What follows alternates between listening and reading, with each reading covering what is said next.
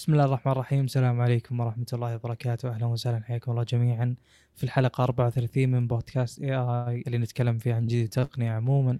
حياك الله أخوي عبد الله. أهلا وسهلا. أه نبدأ أول شيء بأخبار طويلة شوي عن جوجل. جوجل الأسبوعين الماضي أو الأسبوع الماضي زي اللي إعلانات كثيرة لكن ما في أي مؤتمر. ما في أخبار عن بيكسل مدري ليش. فأول شيء سوته تحديثات المتصفح جوجل كروم نفسه. فجوجل كروم المتصفح بيوفر الطاقة تقريبا 20% وما قالوا الطريقة بالضبط شلون إنه بيوفر 20% من الطاقة لكن على كلامهم إنه بيقل استهلاكه لل RAM والمزايا اللي ما تستخدمها بشكل مباشر بتصير ما تشتغل إلا إذا احتجتها فعلا فتجيك يعني آه، توفير طاقة أحسن واستهلاك RAM أقل. والشيء الثاني في أندرويد أنه بيدعم 64 bit.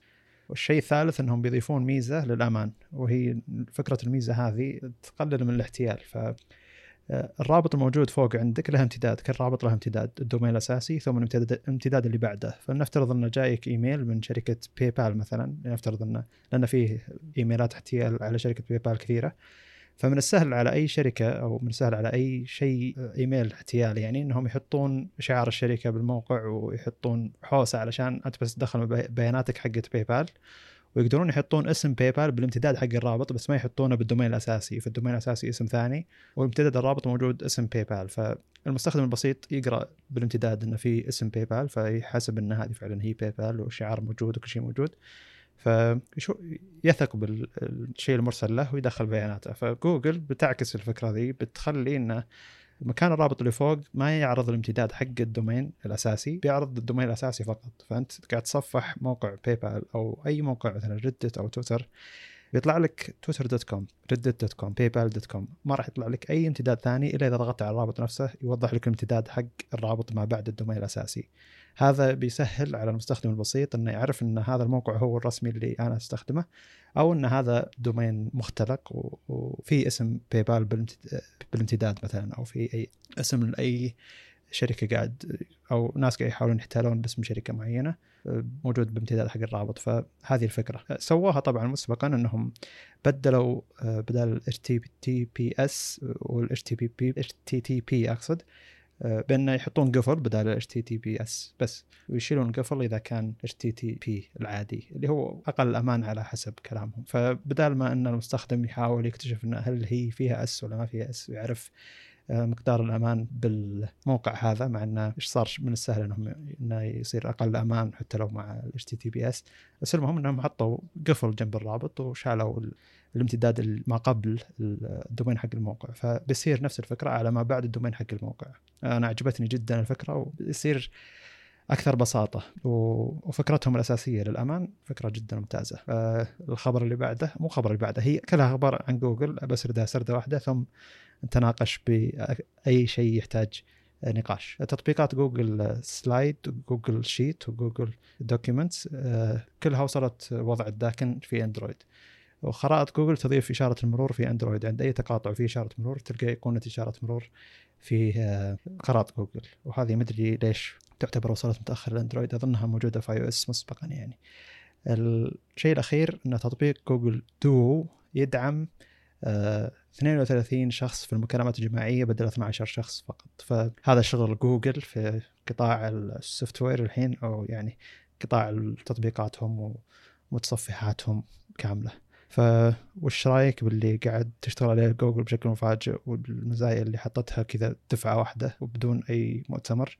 وش اللي يعجبك وش اللي ما يعجبك؟ آه، بخصوص موضوع الروابط آه، أنا أشوف الآن بكروم يعني من الآن يحط لك اللي هو الموقع نفسه ال domain بشكل فاتح يعني بينما الباقي الامتداد حقه بشكل أكثر يعني خافت نوعا ما. جميل. فما أدري وش الفرق بالتحديد اللي بشكله هذا الشيء يعني مجرد يعني ما هو تغيير function على قولتهم ما هو تغيير الميزة نفسها تغيير بس بال يعني كان غيرنا من شكل معين من ال emojis أو الرموز. التعابير إلى شكل آخر مثلا؟ هو الميزة ذي مو بس على كروم اللي هو الأساسي أدري والله. إذا كان صحيح توني الاحظ الميزة ذي إن الأساسي فاتح والامتداد غامق شوي. إيه بس عموما بيشيلون الامتداد نهائيا ويصير إذا ضغطت على الرابط يوضح لك الامتداد كامل. أظن بيكون شيء أرتب يعني بس إنه إذا وصلت امتدادات بعيدة جدا يملي عندك المسافة ذي كاملة. فأعتقد إنه بس كذا شيء أرتب يعني. هو أنا ما أدري إذا المستمعين يعني لهم اطلاع كبير بهذه الأشياء بس إنه يعني شيء جدير بالذكر. الامتدادات هذه يعني مبنية على أشياء كبيرة جدا. يعني قد تكون تتصفح داخل موقع كأنك تصفح مجلدات داخل جهازك. فاحيانا الامتداد يكون واضح. زي مثلا تدخل على موقع كذا يجيك الرابط حقه بعدين سلاش لوجن فهو واضح أنت وين بالضبط. أحيانا لا يجيك slash آه، يعني أحرف كثيرة ويعني وغير مرتبة وإلى آخره. بالنسبة لي طبعا الأحرف هذه آه، في أغلب الأحوال تكون آه، أشياء مشفرة يعني آه، فزي موضوع تشفير ال password على post وكذا. بس أنا اللي أقصده إن هذا الشيء هو الجدير بعدم الإظهار لأن هذا الشيء ما يفيدني كإنسان يعني غير قابل للقراءة صح ولا لا؟ جميل. بينما أني أتصفح بداخل مجلدات الموقع هذا بداخل ال directory حقه أشوف إنه بالعكس أنا بالنسبة لي شيء جدا جدا يعني كشخص قد جرب يعني يطور مثلا بويب شيء جدا واضح للقراءة جميل. جدا جدا واضح. يعني انه لدرجة إن أنا الآن ما صرت مثلا أبحث عن موقع معين بعدين أروح للوجن حقته من ال UI وهذا شيء يعني مو بهياط طبعا ولا إني أبين كيف إني geek ولا أي شيء من هالكلام. لا بس إنه أسرع إني أكتب اسم الموقع slash login مثلا على طول. خلاص يدخلني يعني. جميل. فهمت؟ أو إني أروح ال- الأكثر يعني من شيء آخر. أو إنه مثلا إذا بنتقل صفحة معينة ما أروح لليو اي وأدور الصفحة مثلا. اتكلم كمثال فبالنسبة لي يعني مكان الروابط هذا إذا كان شيء يفيدني وأقدر أقرأه وأتفاعل معه زي ما قلت في البداية فأفضل وجوده دائما. آه، إذا كان شيء يعني زي الآن أنا مثلا فاتح نتيجة بحث بجوجل يا رجل ال- الرابط والله أطول من الشاشة يعني أنا شاشتي ألترا وايد حاليا. آه، حتى إذا سويت full screen مكان الرابط من بداية الشاشة لنهايتها والله ما خلص. حلو. فهمت؟ فهذه أشياء جدا ما تفيدني. يعني كلها رموز special characters تتكلم أو آه، يعني أحرف ما لها معنى ومن ذا الكلام. فهذا الشيء يعني المفروض إنه دائما ما يظهر. أسلم. طيب هو الفكرة الأساسية إن لك الخيار. يعني إذا سووا الميزة هذه وخلاص صار ما يطلع عندك إلا ال domain الأساسي ما يطلع أي امتداد لو تضغط click يمين على مكان الرابط وتقول له آه، في خيار إنه إظهار دائم لل- للامتداد فلك الخيار إنك تخليه يظهر الامتداد كامل. أو يلغيه ويحط لك بس الدومين الأساسي. بس هم يبون إن المستخدم العادي اللي ما يفهم وش هو الامتداد يصير عنده يعرف وش هو الموقع الأساسي وخلاص يعني ما يقعد ينحاس. معليش بس روابط التأكد من الخدمات رابط صفحة مثلا آه، مصرف مثلا بنك موجود عندنا. الرابط حق الامتداد إنه يتأكد من رمز سري أرسل أو شيء. في العادة إنه يكون خدمة خدمة أمنية ثانية ما هي تبع الموقع حق المصرف نفسه. فتلقى الامتداد في البداية أو الموقع في البداية مثلا ما هو اسم المصرف ثم يجيك الامتداد بعده. لا يجيك خدمة جديدة ثانية أيضا حقت سكيورتي مثلا متعاقدين معها المصرف ويعني زي اللي يعطيك إياها زي كذا. فاعتقد إنه الناس حتى لو إنها شافت في في البداية آه، زي الاسم ثاني ما هو اسم الشركة نفسها أو اسم الشركة موجود آه، ضمن الامتداد يثقون بالرابط هذا لأن قد قابلوه أكثر من مرة من أكثر من آه، مصرف عندهم يتعاملون معه. فهذا شيء يستغلونه حقين الاحتيال إنهم يحطون أي اسم له علاقة بال security ثم يحطون ضمن الامتداد اسم الشركة اللي هم قاعد يحتالون باسمها. فزي اللي هم يبون يخلون البنوك أو يعني باي بال بالذات يعني هو دايم ما أدري ليش قاعد يعني الشخص الأشخاص اللي يشرحوا الفكرة ذي يشرحوها دايم على باي بال فأنا قاعد اشرحها على باي بال عشان يكون شيء أساسي. فباي بال نفسه يتعامل بشكل أساسي هو ك ك كمصرف يتعامل هو بالأمان حقه بكل شيء له هو نفسه.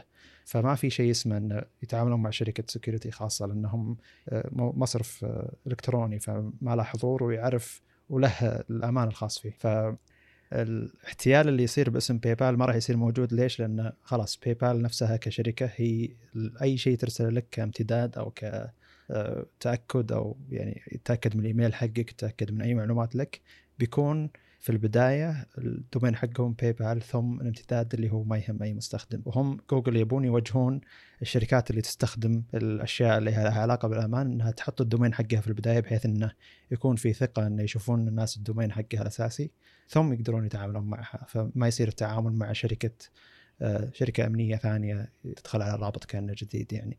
وهذا شيء مخيف صراحة يعني إنك أنت داخل على مكان تدفع آه، فلوس يعني مثلا على الفيزا أو أي شيء. أو حتى على مدى عندنا. ويدخلك الموقع على رابط ثاني جديد. صحيح إن الواجهة هي واجهة البنك حقك والبنك نفسه أرسل الرابط حقه أو رقم التأكد من الدفع. الا ان الموقع والرابط والدومين تحس إنه ما هو ثقة لأن يعني المصرف أو أي شيء تعاملت معه متعامل مع شركة ثانية للأمان. فشيء شوي مخيف.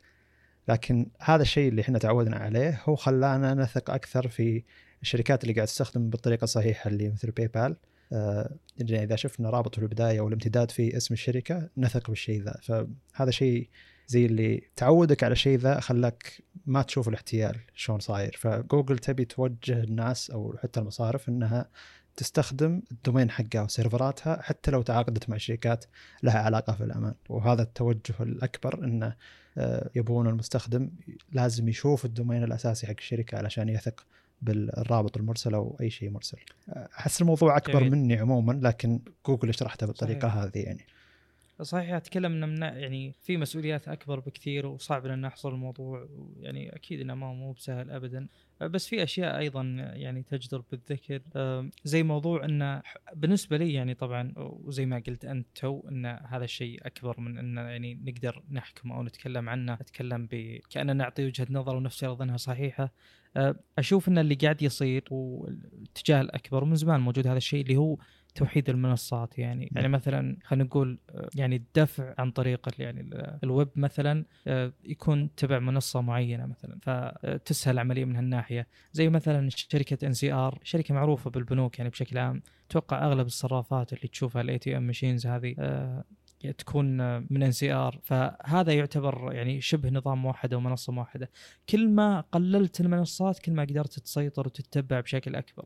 زي مثلا بضرب مثال جدا جدا شاطح. آه، مثلا محطات البنزين. لو كان عندك آه، الكل يقدر يدخل بهذا السوق ويقدر يصير يعني يقدم هذه الخدمة آه، هل تقدر تتبع المخالفات اللي تصير في هذا المجال؟ بيكون تتبعها صعب جدا. بينما لو كان عندي مثلا خلينا نقول ثلاث شركات في دولة كاملة لو صار في مخالفة من محطة أنا ألوم الشركة بكبرها فهمت؟ فيكون تفاهمي يعني أوضح مع الجهة هذه اللي أبي أتفاهم معها. فبالنسبة لي المثال جدا مشابه بموضوع منصات الدفع وغيره. لو وحدتها أقدر أتبعها بسهولة ولو صارت في مشاكل أقدر أوصل للمشاكل يعني بسهولة أكبر. بينما لو صار كل يجتهد الحالة يعني هذا شيء معروف جدا يعني تطوير البرمجيات عموما.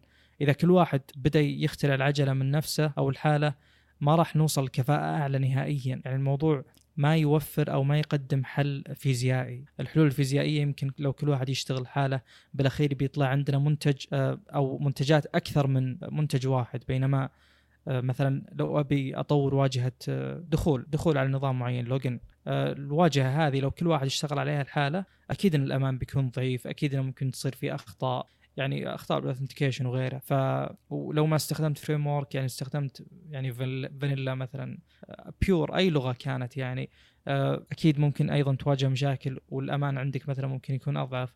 فغالبا توحيد الجهود في مكان معين يعني بالذات في هذه الصنعة آه، غالبا يعني يثمر ويعطي نتائج أفضل.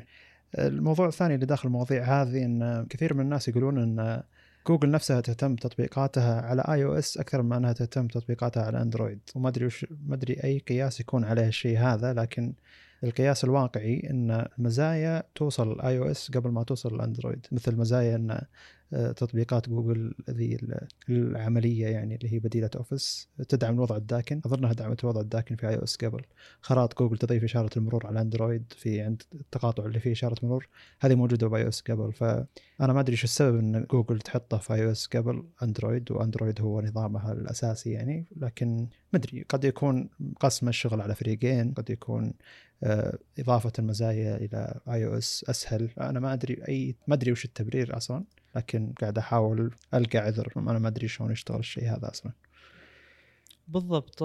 زي ما قلت أنت موضوع تقسيم الشغل فريقين ومن ذا الكلام يعني هو فعلا هذه الأشياء جدا جدا كبيرة. ويعني أنا صراحة ما أحب إني أتكلم فيها وإني يعني مثلا أقدر أبرر وأشرح الموضوع. وهو موضوع على مستوى الشركات ما هو يعني إحنا يعني أفراد زي ما تقول نعطي وجهة نظرنا بأمور. بس بأشياء زي كذا أشياء فيها مسؤوليات كبيرة. غالبا الشركات بحسب اللي اعرفه الشركات الصغيرة ما نتكلم على مستوى جوجل يكون في عندها فريق iOS وفريق أندرويد منفصلين عن بعض يعني في أغلب الأحوال. طبعا آه، مثلا جت شركة زي أو جت آه، جاء framework زي Flutter ممكن يوحد الموضوع هذا وأكيد إنه بيصير في حلول يعني تقبل التطبيق على المنصتين هذه.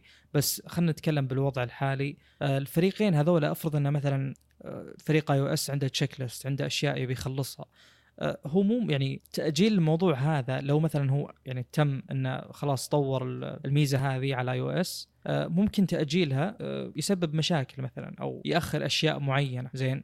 آه، ممكن هو يحتاج إذا خلصها مثلا يبي ينزل مثلا منها نسخة بيتا عشان يجيه feedback وتصير أشياء يعني مثلا تحسن من جودته. أتكلم انه يعني هو وراه مسؤوليات ثانية يشيل همها. ف يعني بالنسبة لي الموضوع ما هو موضوع دعائي وموضوع آه، هذه شركتك الأساسية وشلون تسوي كذا ومن ذا الكلام. هذا موضوع فريقين يشتغلون تقريبا بشكل منفصل.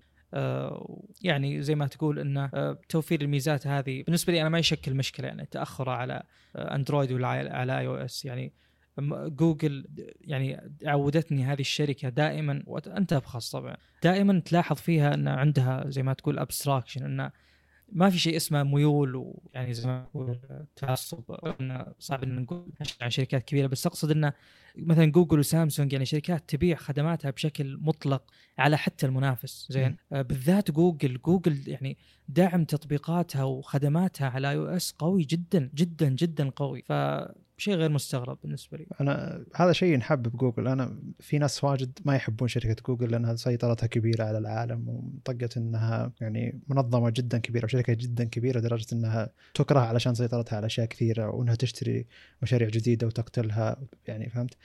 لكن أنا أحب جوجل من أشياء معينة ومنها هذه إنها ما تشوف ما تحتكر الأشياء اللي هي تسويها لها بس. فشغلها على أي نظام ثاني يعني تطبيقات أي نظام ثاني بجودة شغلها على النظام اللي هي قاعد تستخدمه بشكل أساسي. ف شيء جميل بالنسبة لي وهذا يوضح إن الشركة تبي تشتغل ما تبي تحتكر وما تبي تعطيك بس اللي هذه مزايانا الخاصة فينا تعال لنا وحنا نحطك داخل جدار زي بعض الشركات اللي المزايا حقتنا تشتغل أحسن عندنا وما هي موجودة عند غيرنا. أه، مع إن هذه يعني تسويقيا أو من ناحية مبيعات قد تجيب أكثر لكن جوجل شركة معلومات بشكل أساسي وخدمات يعني. ف أه، شيء نحب إنها توفر كل هالخدمات على كل هالمنصات و بالمقابل بس تاخذ بياناتك. يعني أكيد الشركة ما وفرت هذه الخدمات إلا يعني في حاجة تبي توصل لها بس إن هذا موضوع اسهبنا في الحديث عنه يعني. طيب آه، الشيء الأخير إن تطبيق آه، جوجل دوو آه، يدعم 32 شخص في المكالمات الجماعية بدل 12 شخص فقط. من تجربة صراحة يعني والحين الاجتماعات واللقاءات صايره كثيره على جوجل دوو.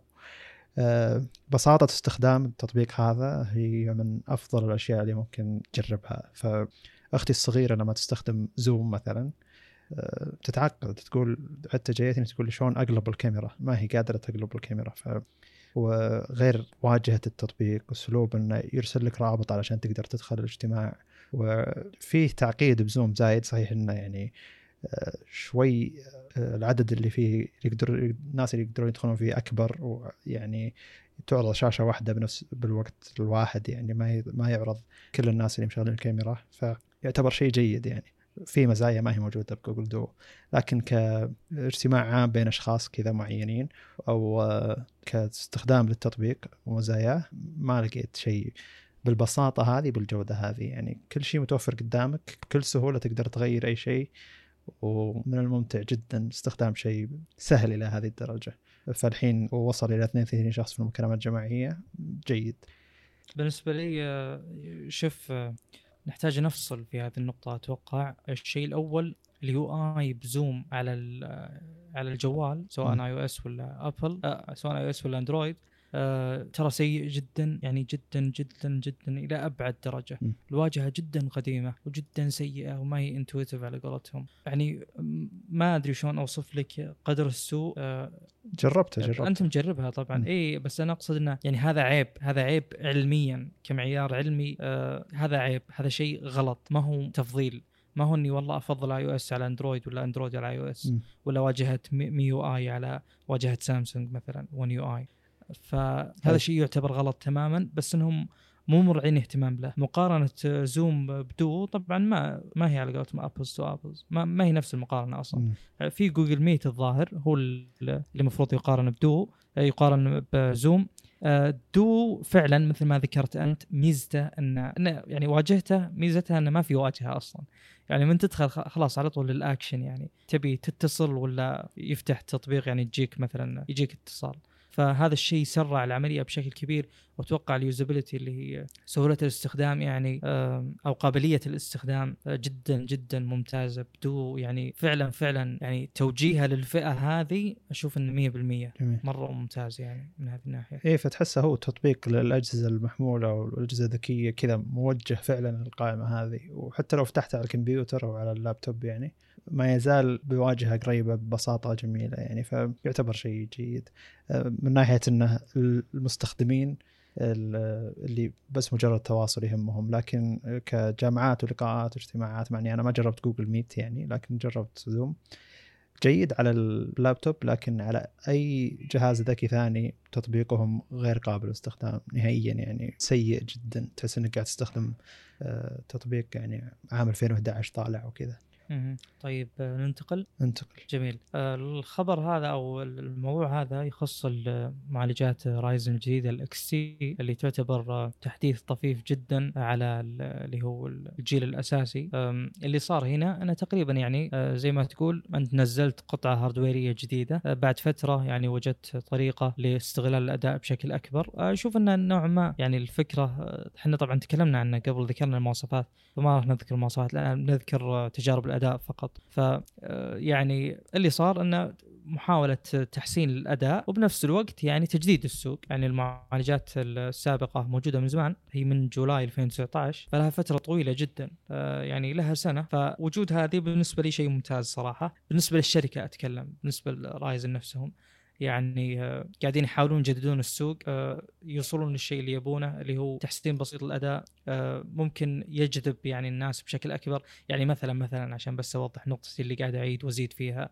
لو أنا شخص جاي بشتري PC مثلا شخص جدا سعيد إنه بيشتري PC لو تقول إن هذا المعالج أو هذه القطعة نازلة قبل سنة ممكن يحس إنه أوه يمكن في شيء أجدد أو إنه في شيء أفضل أو إلى آخره. أتكلم تسويقيا بشكل بحت بغض النظر عن الأداء. فممكن ممكن يعني ممكن نسبة بسيطة آه، تتجه إلى أنتل عشانها أحدث مثلا. خلينا نقول كمثال فقط. وترى في ناس فعلا فعلا إلى هذه الدرجة من إنه ما ما تهم المواصفات هو يهم الاسم. إن المعالج هذا جديد إنه توه نازل إنه أوه والله أنا من اوائل الناس اللي شرى هذه القطعة. فعموما أنا أتفهم تماما فكرة اي ام دي في أصدار الفئة هذه. آه، ولو أن يعني الجيل الجديد من رايزن اللي هو ال 4000 المفروض أن نفس الفكرة يستغل ال- micro architecture هذه لكن ممكن ممكن تتغير يعني تصير الزن 3 يعني الموضوع معقد شوي بس ممكن تتغير بس ما هو التغيير الجذري اللي- صار بالزن 2 آه، زين؟ جميل. ال- ال- الفرق اللي كان متوقع يصير بالذات بال 3900 ال XT مقابل ال X بسبب إنه مثل ما ذكرنا أكثر من مرة قبل إن المعالج هذا في شوية ارتفاع بالحرارة آه، يعني ما هو optimized بشكل ممتاز آه، ففعلا آه، تحسن موضوع الحرارة نوعا ما يعني قدر بنفس الحرارة يعطيك أداء أفضل. هو أكثر واحد بحسب تجارب الأداء اللي شفتها اللي تحسن أداءه. وأيضا طبعا نزل اللي هو 3700 XT و3600 XT. هناك أنا ما أشوف إن الفرق يسوى. آه، الفرق جدا بسيط ترى. التحسن يعني ما هو بذاك التحسن. آه، لو سألني شخص يعني يقول لي هل آخذ ال 3900 X ولا ال XT طبعا الفئة الجديدة هذه الجيل الجديد آه، كله بنفس السعر القديم السعر المقترح للبيع وليس سعر السوق طبعا. فلو كان سعر المعالج 500 دولار كسعر مقترح فالسعر الجديد 500 دولار. لكن الواقع يقول بسبب كثرة وتواجد ال- اللي هو الجيل السابق أكيد سعره بيكون أرخص. يعني ال 3900 ال X سعره 400 420 دولار وقد نزل إلى ال 400 فبالنسبه لي 80 دولار هذه ما تستحق إنك تأخذ ال XT عشان يعني الأداء ولا لأن الفرق جدا جدا بسيط ومهمل يعني. أسلم؟ إحنا تكلمنا عن سالفة نزول يعني نزول آه، تحديث بسيط زي التي ال XT للمعالجات هذه كشخص يبي يشتري معالجات معالج فتره قريبة خلال الثلاث شهور الجاية. ممتاز لي لأنه ينقص السعر الأساسي يعني سواء بالضبط. بغيته ولا ما بغيته ينزل السعر الأساسي اللي أنت كنت ناويه يعني. فلو ما نزل نسخة التي ال XT يعني يبقى ذاك حافظ على سعره لأن عليه الطلب عالي يعني. صحيح. في نقطة دام ان ذكرنا هذا الموضوع بنجيب طاريها اللي هي تخص انتل والجيل الجديد. يعني هو دائما نذكر المنافسة بتفيدنا كمستخدمين وإلى آخره. من الأمثلة الواقعية لهذا الشيء يعني الجميع يقول أو الجميع ينظر إلى هذا الموضوع وهو ما يحتاج إن الجميع ينظر. هذا شيء يعني واقعي وواضح. اللي هو ان انتل الان بالجيل الجديد ما نقصت اللي هو ال manufacturing process أو ال lithography process ما نقصتها من 14 إلى شيء أقل. هذا اولا. آه ثانيا يعني الأداء أو معليش مواصفات المعالج كلها يعني مثلا ال i9 9900 K المقابل له ال 10900 K زاد نواتين وزاد ال maximum frequency إلى 5.3 زين؟ م. فكل المؤشرات تقول إن المفروض الحرارة تصير أعلى ال TDP يصير أعلى الحرارة تصير أعلى المفروض المعالج يتبخر أثناء ال- العمل لأنه مو مو منطقي يعني اللي يصير. ف يعني النتائج حقت الاختبارات الأداء مفاجأة. يعني تقريبا حل التبريد حقه ممكن يكون يعني يعني مع زيادة الأداء هذه يكون حتى أبرد من الجيل السابق. وش الحل؟ وش صار؟ شلون سويتوا كذا يا إنتل. أه تكلم أكثر من شخص عن هذا الموضوع. أنا شفت ال IHS اللي هو ال integrated heat spreader القطعة الفضية هذه اللي فوق المعالج اللي ينكتب عليها الاسم اللي إحنا يعني أو أغلب الناس يتوقع إنها جزء من المعالج لكن ما هي جزء منه من ناحية أتكلم آه، أداء يعني و hardware هي مجرد آه، يعني مشتت للحرارة آه،. أو موزع للحرارة بحيث إنه يعني هذا الشيء موجود عشان ياخذ الحرارة الموجودة بالقطع الأساسية اللي فيها الحرارة ويحطها بمكان معين بحيث انها تقدر تجيب heat sink وتخليه آه، يعني ملاصق لها وتسحب الحرارة. لأن ال hardware لو كان بدون ال IHS هذا ما يمديك يعني تجيب شيء يلامس السطح بشكل ممتاز بشكل مثالي. زين؟ يعني كأنك تجيب دائرة وتجيب مربع وتبيهم يعني تبي الحرارة تتشتت أو تتوزع بينهم. الأسطح ما تكون متلامسة بالشكل المطلوب. وأمور أخرى طبعا زي أمور ال- اللي هو الموصلية الكهربائية وإلى آخره. آه، في ناس أبخص بهذا المجال بس بشكل عام هذه الفكرة يعني ال IHS هذا الغرض منه. ال- التحسين اللي صار اللي خلى المعالجات حقت إنتل الجديدة جدا جدا يعني آه، تحت حرارة آه، منطقية اللي هو إنهم عدلوا بال IHS من ناحية إنه صار متقارب أكثر مع ال hardware ال- الفراغات أقل السيليكون جودته أعلى إلى آخره. فهذا دليل على إيش؟ دليل على أن ال- ال hardware الجيد أو التقنية الجيدة موجودة عندهم من أول بس إنهم هم اللي ما طلعوها، وش اللي خلاهم ما يطلعونها؟ ما في منافسة، ف يعني الشركات هذه عندها حلول لكن تخليها اليوم الأسود على ما قال. ففعلا يعني هذا مثال واضح وجلي كيف إن المنافسه جدا جدا في صالحي. مهما توهمت إن هذا الشيء مو صحيح آه، للأسف إنه فعلا فعلا صحيح. يعني انتل الصراحه لا زالت بالذات بال gaming خصوصا مع الجيل العاشر يعني جدا جدا يعني أن تاخذ ال- ال i5 وتحصل على هذا الأداء. يعني كشخص ما يبي إلا gaming صراحة لا تزال صفقات انتل جدا ممتازة يعني. آه، يعني AMD مع كل الجهود AMD قاعد تطور جذريا. إلى الآن ما وصلت يعني الإنتل بالشكل المطلوب. قربت جدا بالجيل التاسع بس الجيل العاشر يعني زاد المسافة صراحة. آه، لا تزال في أماكن نوعا ما جدلية بين الاثنين من ناحية إنه ممكن AMD تتفوق أو رايزن يتفوق ببعض المناطق. بس بشكل عام يعني هو المعتاد إن انتل لا زالت آه، بمكان عالي. وفي شيء شد انتباهي بشكل كبير وأنا كشخص بسيط يعني له اطلاع بسيط عن هذه الأمور. يعني شخصيا أحس إنه هو المستقبل اللي هو إنه يصير التحكم بال threads أو بالنوى يعني بشكل عام بشكل مستقل يعني استقلالية أكبر من المعتاد. من ناحية إن الآن آه، ظاهر ال i9 ما أذكر والله أي نسخة بالضبط. الجيل العاشر يمديك بال- بالبايوس آه، يصير في نواتين هم ال- اللي أدائهم أفضل. زين؟ هم اللي يوصلون للتردد الأعلى. يعني مثلا آه، خلينا نضرب المثال من ناحية انه لو عندي عشر نواة زين؟ العشر نواه هذه كلهم لازم يكونون بنفس التردد. فأنا يوم أجي بشغل لعبة أبي أعلى تردد ممكن صح؟ جميل. عشان يعني آه، غالبا التردد الأعلى يفيد الألعاب بشكل كبير جدا. فلو كل النواه بنفس التردد ما أقدر أوصل إلى مراحل عالية بسبب الحرارة. زين؟ فاللي صار بإنتل إنه لا في تحكم مستقل بنواتين هذا اللي فهمته طبعا هذا اللي بحثت عنه اللي قرأت خلاصة قراءتي. يعني ممكن يكون في شيء أنا مو فاهمه تماما.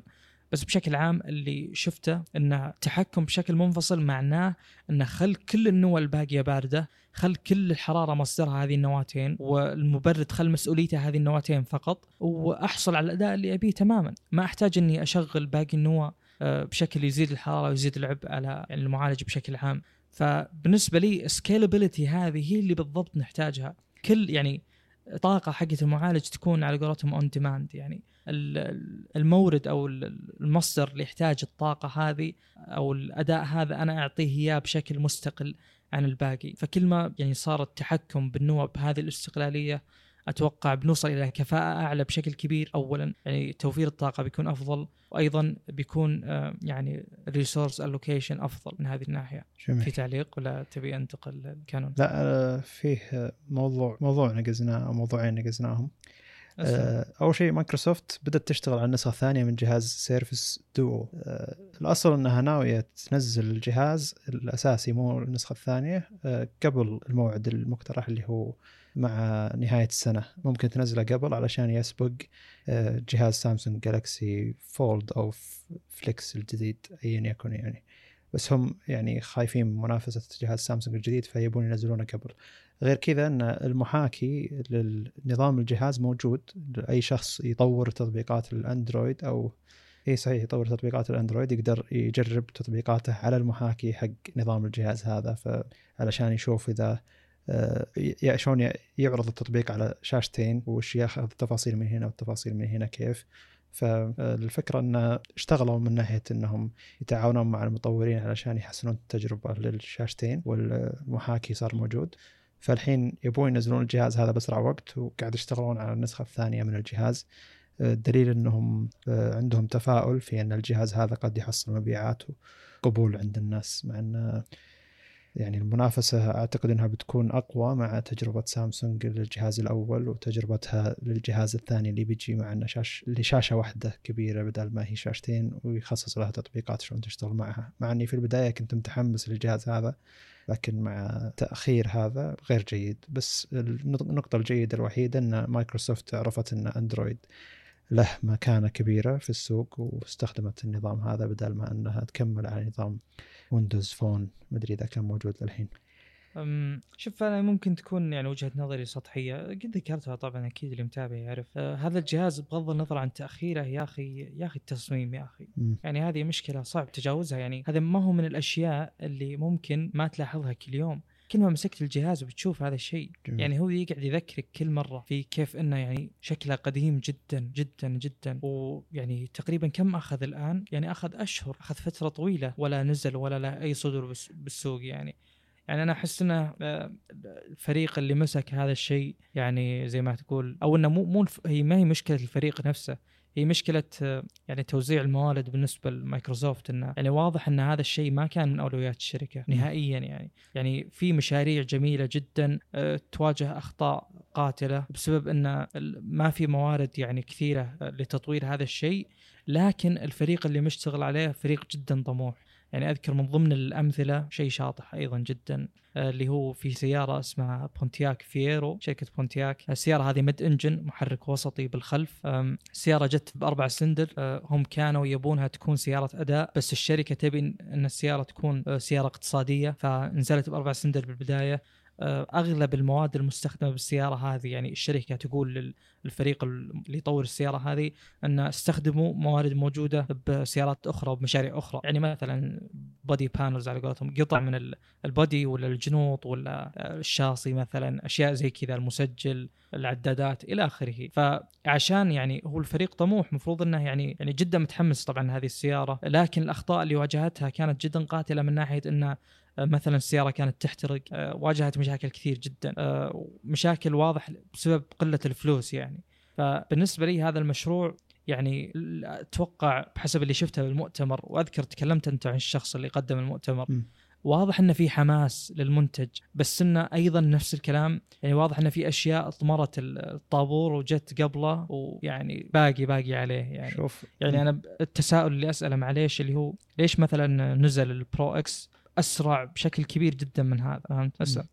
آه، مرة صاير أنا ما أدري بس صاير أنا أكثر رحمة بالشركات لأني أفهم توجهها من ناحية إنها ما تقدر تسبق الشركات اللي تصنع بنفس الوقت اللي هي تسوي يعني هي تصنع التقنية نفسها. فأقصد إن مايكروسوفت شركة software توجهها الأول software فال hardware يتاخر عليها فمرات أعذرها إنها ما تقدم hardware خرافي من ناحية التصميم لكن أتحمس لما لما الشيء اللي قاعد تقدمه من ناحية انه ال software اللي بيشتغل على ال hardware هذا قد يغير شيء بالسوق. ف توجه سامسونج يعني توجه مايكروسوفت إنها تحط واجهة شوي مخصصة لها نظام أندرويد وتشتغل بشكل ممتاز على صفحتين أو يعني شاشتين قد يغير إن ممكن مستقبلا نسوي جهاز أفضل من ناحيه التصميم وال software خلاص يكون له تجربة. فمرات زي ما نعذر زي ما نعذر أي شركة بأول جهاز تنزله في أي قطاع ممكن أعذر مايكروسوفت هنا إذا كان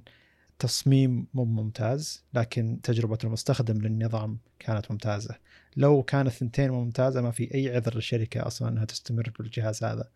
مع إنه يعني قطاع السيرفس من بدايته اللي هو سيرفس برو 1 الظاهر أو يعني كانت من الاجهزه السيئه وأصرت الشركة إنها تحسنه إلى أن وصل إلى مستوى يعتبر جيد. فما تدري أنت عن يعني توجه الشركات وش تبي تركز عليه وش اللي ينجح وش اللي ما ينجح وش اللي ما ينجح في البداية ثم ينجح في النهاية. لكن أنا مستمتع إن. إن مايكروسوفت كشركة software كبيرة قاعد تحاول تشغل اندرويد بشكل أفضل. فيعني تحس إنك قاعد تحط طعم ويندوز داخل اندرويد يعني بالطريقة هذه يعني. فهذا شوي أنا شيء متحمس له يعني إنه آه، حتى قاعد أشوف الناس اللي قاعد يجربون المحاكي حق الجهاز نفسه وشلون قاعد تشتغل التطبيقات وشلون إنك تحط التطبيق على كامل الشاشتين شلون إنك تنقله إلى شاشة واحدة. آه، المهم إنه في طرق جميلة يعني من ناحية إنها تشوف شلون قاعد تحاول الشركة تحسن من تجربة المستخدم للشاشتين بنفس الوقت. مو زي مثلا اللي قاعد تسوي ال جي ال جي قاعد تسوي أجهزة اندرويد بشاشتين ونفس طريقة جهاز مايكروسوفت هذا لكن ما في أي فائده من الشاشتين هذه إلا إنك يعني آه، تلصقهم مع بعض يعني أو إنك ترسل شيء للشاشة الثانية وطريقة الاستخدام تعتبر. ما هي زي ما عرضتها مايكروسوفت أقصد على جهازها. جميل. والله شخصيا أنا يعني طبعا ما أحب أقول إن أندرويد بنكهة ويندوز على زي ما قلت أنت بسبب إنه يعني ممكن يكون ال UI متشابه بس الأنظمة أغراضها مختلفة تماما يعني صحيح صحيح. من وجهة نظري.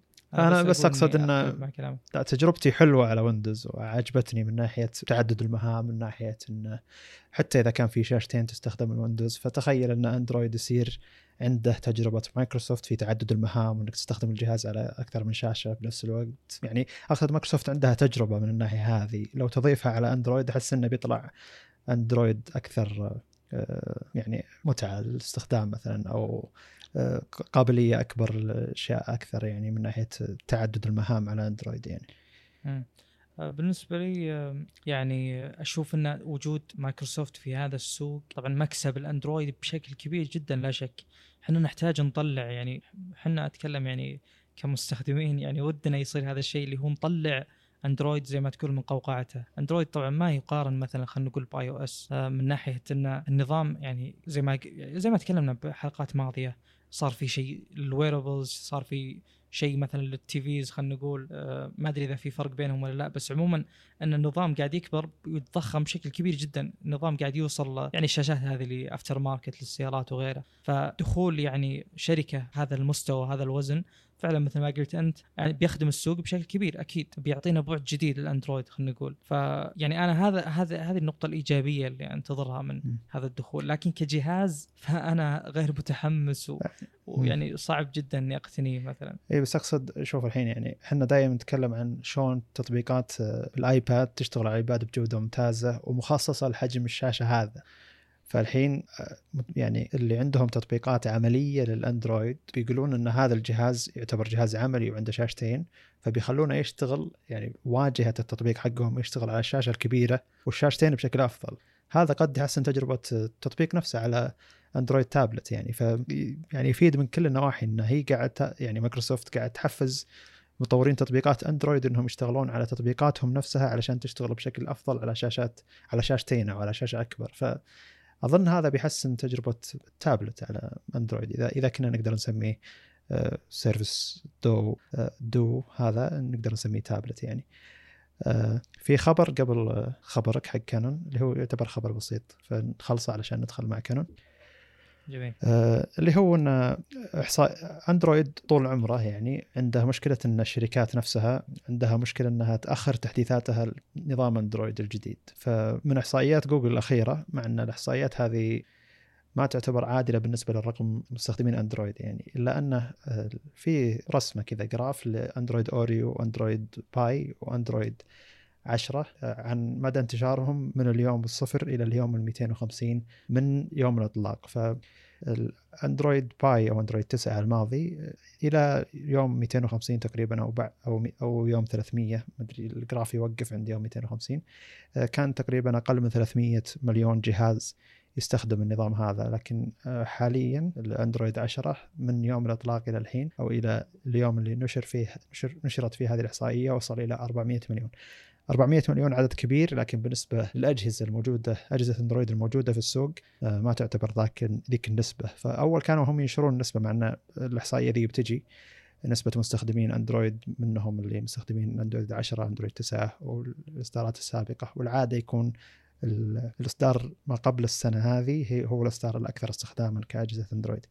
لكن آه، ارتفاع العدد هذا دليل أن جوجل حابة تشتغل على الشيء ذا وهذا دليل ان اللي هو Project Treble من جوجل. كان في مشروع اسمه Treble من جوجل اللي هو قسم اندرويد إلى خمس طبقات. أول كان الشركة لازم تشتغل على التحديث آه، إذا وصل التحديث من جوجل نفسها لازم تشتغل على التحديث بأغلب تفاصيله علشان يقدر يركب على أجهزتها. لكن زي هذا ترى ابسط تفسير المشروع جو Project Treble حق جوجل اللي هو قسمته إلى خمس طبقات يعني اللي هو آه، طبقة تبدأ من ال kernel وتنتهي لل application framework يعني. فبدال ما أن الشركة تعدل على أغلب تفاصيل النظام علشان تقدر تحدث أجهزتها صار فيه أساسيات جوجل هي اشتغلت عليها ومع التحديث إذا أعطتها للشركات الشركات تشتغل على أشياء أبسط من إنها تشتغل سابقا قبل مشروع Project Treble فهذا دليل إنه آه شيء يعني هذا الشيء قاعد يشتغل فعلا. والأجهزة اللي تدعم جوجل Project Treble هذا هي شركات أو يعني شركات تعلن اسمائها وتعلن أجهزتها اللي تدعم المشروع هذا. وبعضها بعد تقريبا شهر من نزول البيتا ينزل البيتا. منها مثلا أجهزة OnePlus الحين. أجهزة OnePlus نزلت لها آه، من مشروع Project Treble آه، نسخة تجريبية بيتا لنظام أندرويد 11 ما هو حرفيا نفس نظام أندرويد 11 على بيكسل لكن الأشياء الأساسية أو القاعدة الأساسية للنظام حق أندرويد 11 هو نفسه القاعدة الأساسية اللي وصلت لتجربه البيتا على أجهزة OnePlus. فدليل إن هذا الشيء قاعد يشتغل وجوجل قاعد تشتغل بشكل ممتاز إنها تحاول تخلي الشركات تحدث أجهزة الأندرويد بأسرع وقت.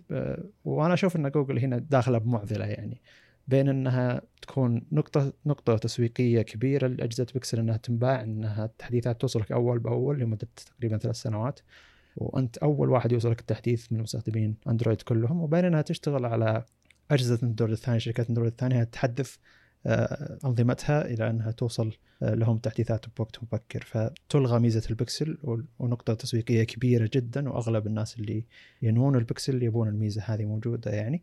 فزي اللي جوجل بين آه، خيارين أعتقد أن أحلاهما مر أن هذا يلغي ميزة البكسل وهذا يلغي ميزة انه وهذا يعيب على أندرويد أنه ما يوصل التحديثات بشكل سريع. لكن أعتقد جوجل توجهها أنها تخلي الشركات آه، يوصلها التحديث بشكل أسرع يعني. هذا هدف أكبر من هدف إنها تقدر تبيع البكسل علشان ميزة زي كذا. جميل. زي ما تناقشنا قبل البودكاست انه يعني بالنسبة لي موضوع إنك تعتبر أتكلم بشكل عام يعني أه، تحديثات البكسل سرعتها أنا ما أشوف إن هذا الشيء المفروض يحسب كميزة. أتكلم الشركة المفروض ما تعتبر هذا الشيء ميزة لها. إذا تبي تخلي فيه ميزة وشيء يميز يعني أتكلم بشكل عام البكسل عن أه، باقي المنافسين المفروض الميزة هذه تكون حصرية. أه، السبق يعني شيء غير واضح تماما وغير ثابت تماما. يعني ممكن الشركات تتغير بسرعة تحديثات اجهزتها فالتحديث المفروض إنه ما يحسب كميزة. هذا الشيء الأول بالنسبة لي. الشيء الثاني يعني الموضوع والله صراحة معقد. يعني الشركات غالبا أكيد عندها أولويات. فيعني تحديث النظام أتكلم للأجهزة القديمة هذا يعتبر شيء أنت أخذت ربحه معجل صح؟ يعني أنت بعت الجهاز بعد يعني إلى بعد سنتين البيعة تقريبا بشكل رسمي ما انتهت أتكلم كمدفوعات مستحقات يعني. جميل. فعشان كذا الشركات غالبا تبدي أشياء أخرى على موضوع التحديثات. أنا بالنسبة لي صراحة يعني يعني دائما أتفهم هذا الشيء. آه، يعني إن كل جهاز له اوبتمايزيشن يعني معين فيه مثلا. فموضوع الاختبار وكذا. فأشوف إن الموضوع ما هو بذيك السهولة. آه، يعني الناس تحرص على التحديثات تتكلم كسبق تحديثات. إذا كانت حل مشكلة نعم أنا أتفق معك واتفهمك تماما. بس كحصول على ميزات يعني المسألة تمر بأمور معقدة خصوصا في أندرويد إذا كانت واجهتك ما هي خام. فأنت كم عندك؟ يعني الموضوع كم بيحتاج يمر على يعني فئة؟ بيحتاج يمر بمراحل كثيرة يعني قبل لا يوصل لك. ف يعني مثل ما قلت إنه موضوع سبق التحديثات يعني أنت مثل مثل ما تشوف ومثل ما جربت ون بلس جدا سريع بالتحديثات. فوش الوضع يا بيكسل؟ خلاص راحت الميزه اللي عندك اللي الأبرز تعتبر. فما ما يعجبني هذا ال approach إيه. بس أقصد انه أعتقد إن نفس كلامنا في البداية إن القطاعات ذي مفصولة، قطاع اللي يشتغل على تحديثات أندرويد هو قطاع مفصول عن قطاع تطوير بيكسل وميزاته وتسويقه. فزي صح. اللي لا أنا بشتغل عن جوجل بشكل عام. اي بس أنا بشتغل إنه يعني اللي اللي يشتغل على نظام أندرويد عنده أهمية كبيرة إن نظام أندرويد يوصل له التحديثات بشكل أفضل على كل ال- الأجهزة. الشخص اللي متصل يعني أقصد أنا برسل لك الرابط حق شرح فكرة آه، أندرويد آه، اللي هو Project Treble هذا.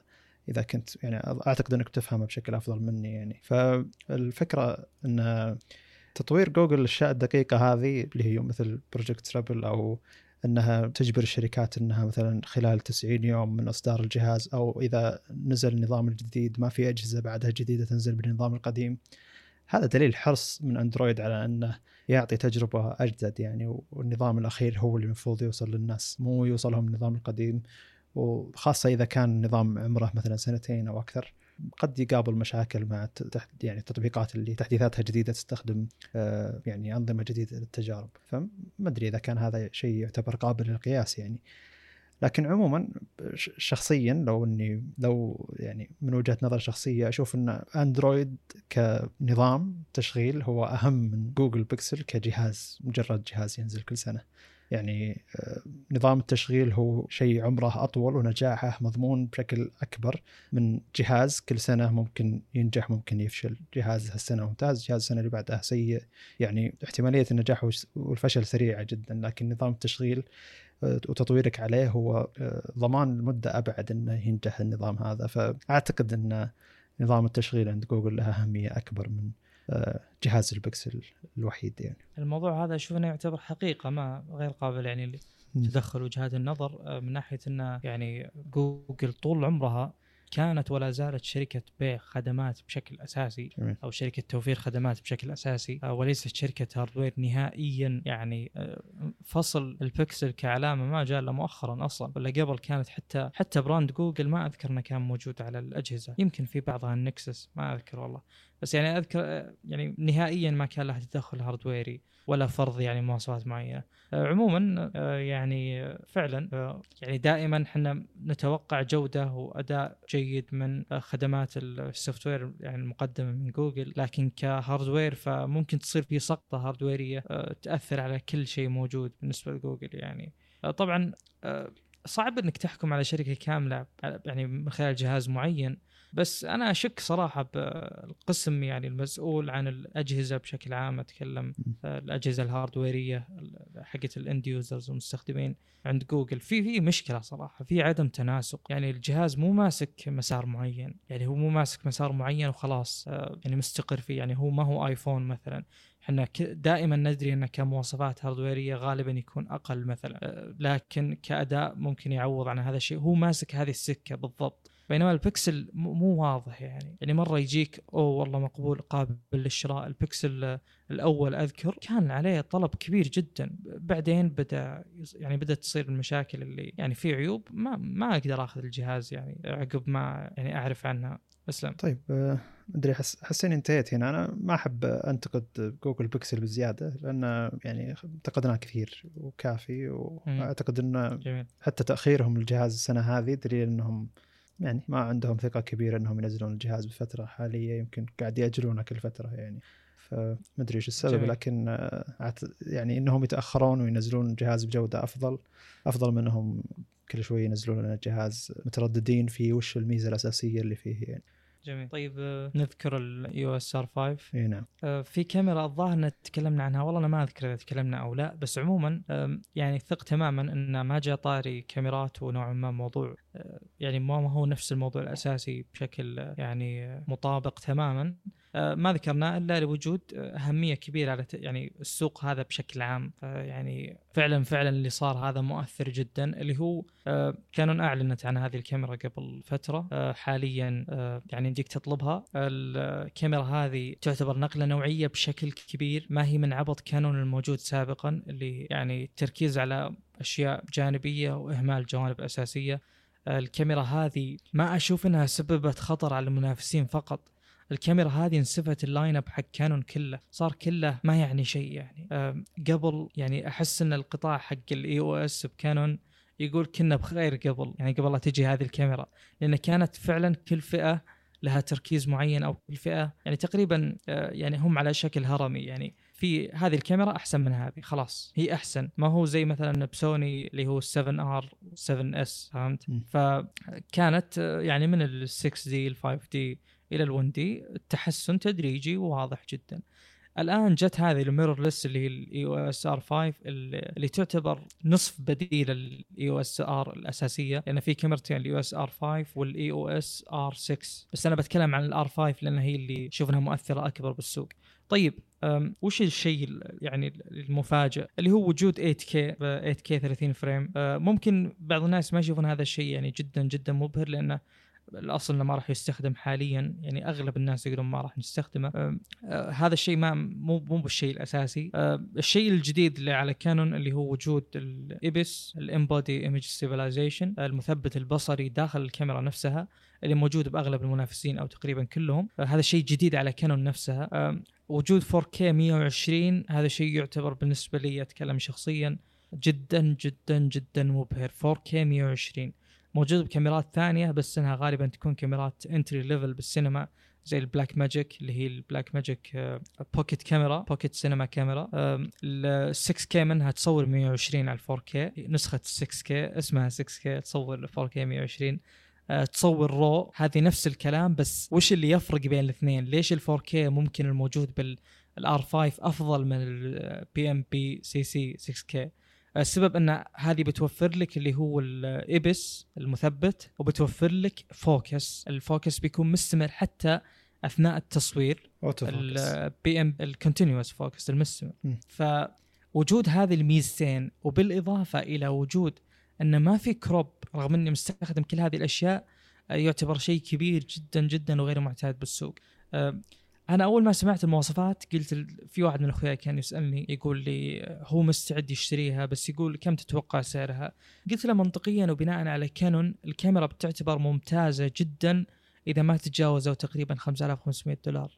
والمفاجأة انه أعلن عن السعر إنه 3899 3900 دولار. فأنا قلت يعني هذا مو منطقي ولا يعني ولا هو متناسق مع الأشياء اللي نعرفها عن كانون. ليش؟ لأن ال1 دي اللي ال1 دي إكس ما أدري ال Mark 3 الأخيرة الظاهر آه، يعني كانت تصور 4K 60 frame crop إلى آخره أقل مواصفات من هذه بكثير آه، وكانت ب 5500 دولار تقريبا. فشلون هذه تجي أرخص؟ يعني هذه فعلا مثل ما ذكرنا بالبداية انسفت كل ال line up حق كانون.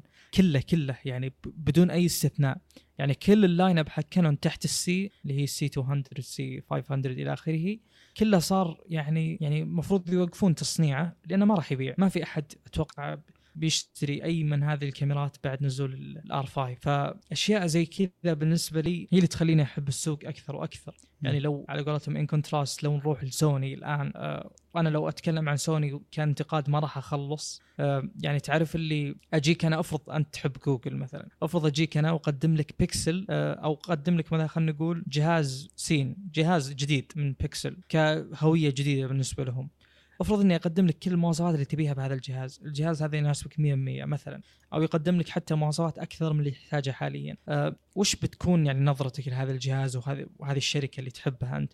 بتتحسن بشكل كبير وبتصير متفائل دائما. طيب الجهاز هذا الآن سابق للسوق، بعد تقريبا ثلاث سنين أو أربع سنين وطبعا هذه فترة طويلة جدا تعتبر بالنسبة لسوق الجوالات. أه تشوف الجهاز هذا هو صار بآخر الركب نفس تقريبا الأسس الموجودة من قبل ثلاث أربع سنين فوش ردة فعلك؟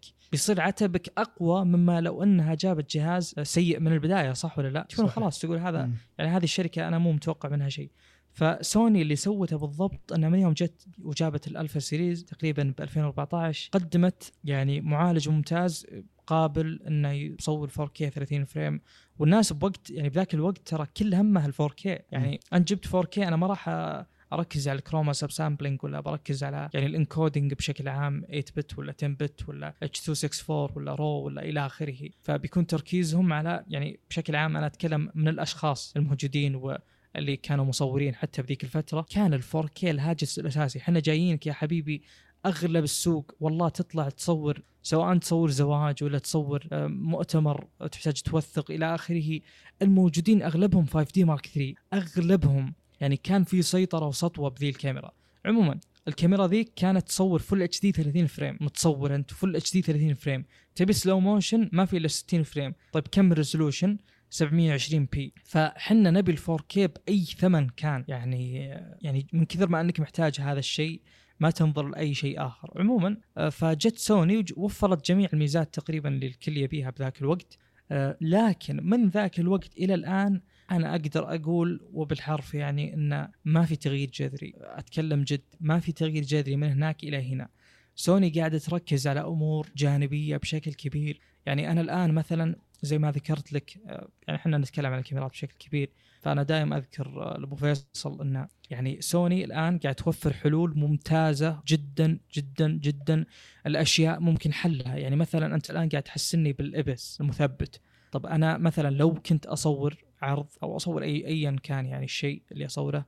لو اكتشفت إن الاهتزازات غير منطقية أو غير طبيعية ممكن المرة الجاية أحاول أثبت يدي أو إني أصور 120 frame بدال مثلا 30 frame مثلا آه، أو إني أستخدم gimbal أو shoulder rig أو إلى آخره.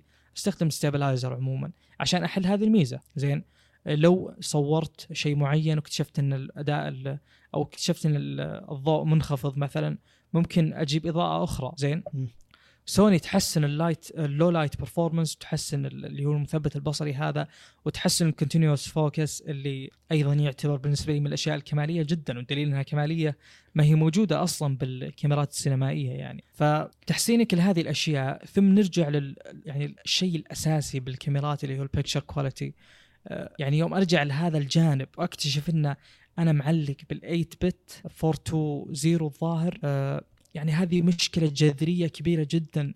ال footage حق سوني ما يتحمل أي تعديل. على طول يبدأ يتكسر. هذا وأنا أتكلم في ظروف مثالية.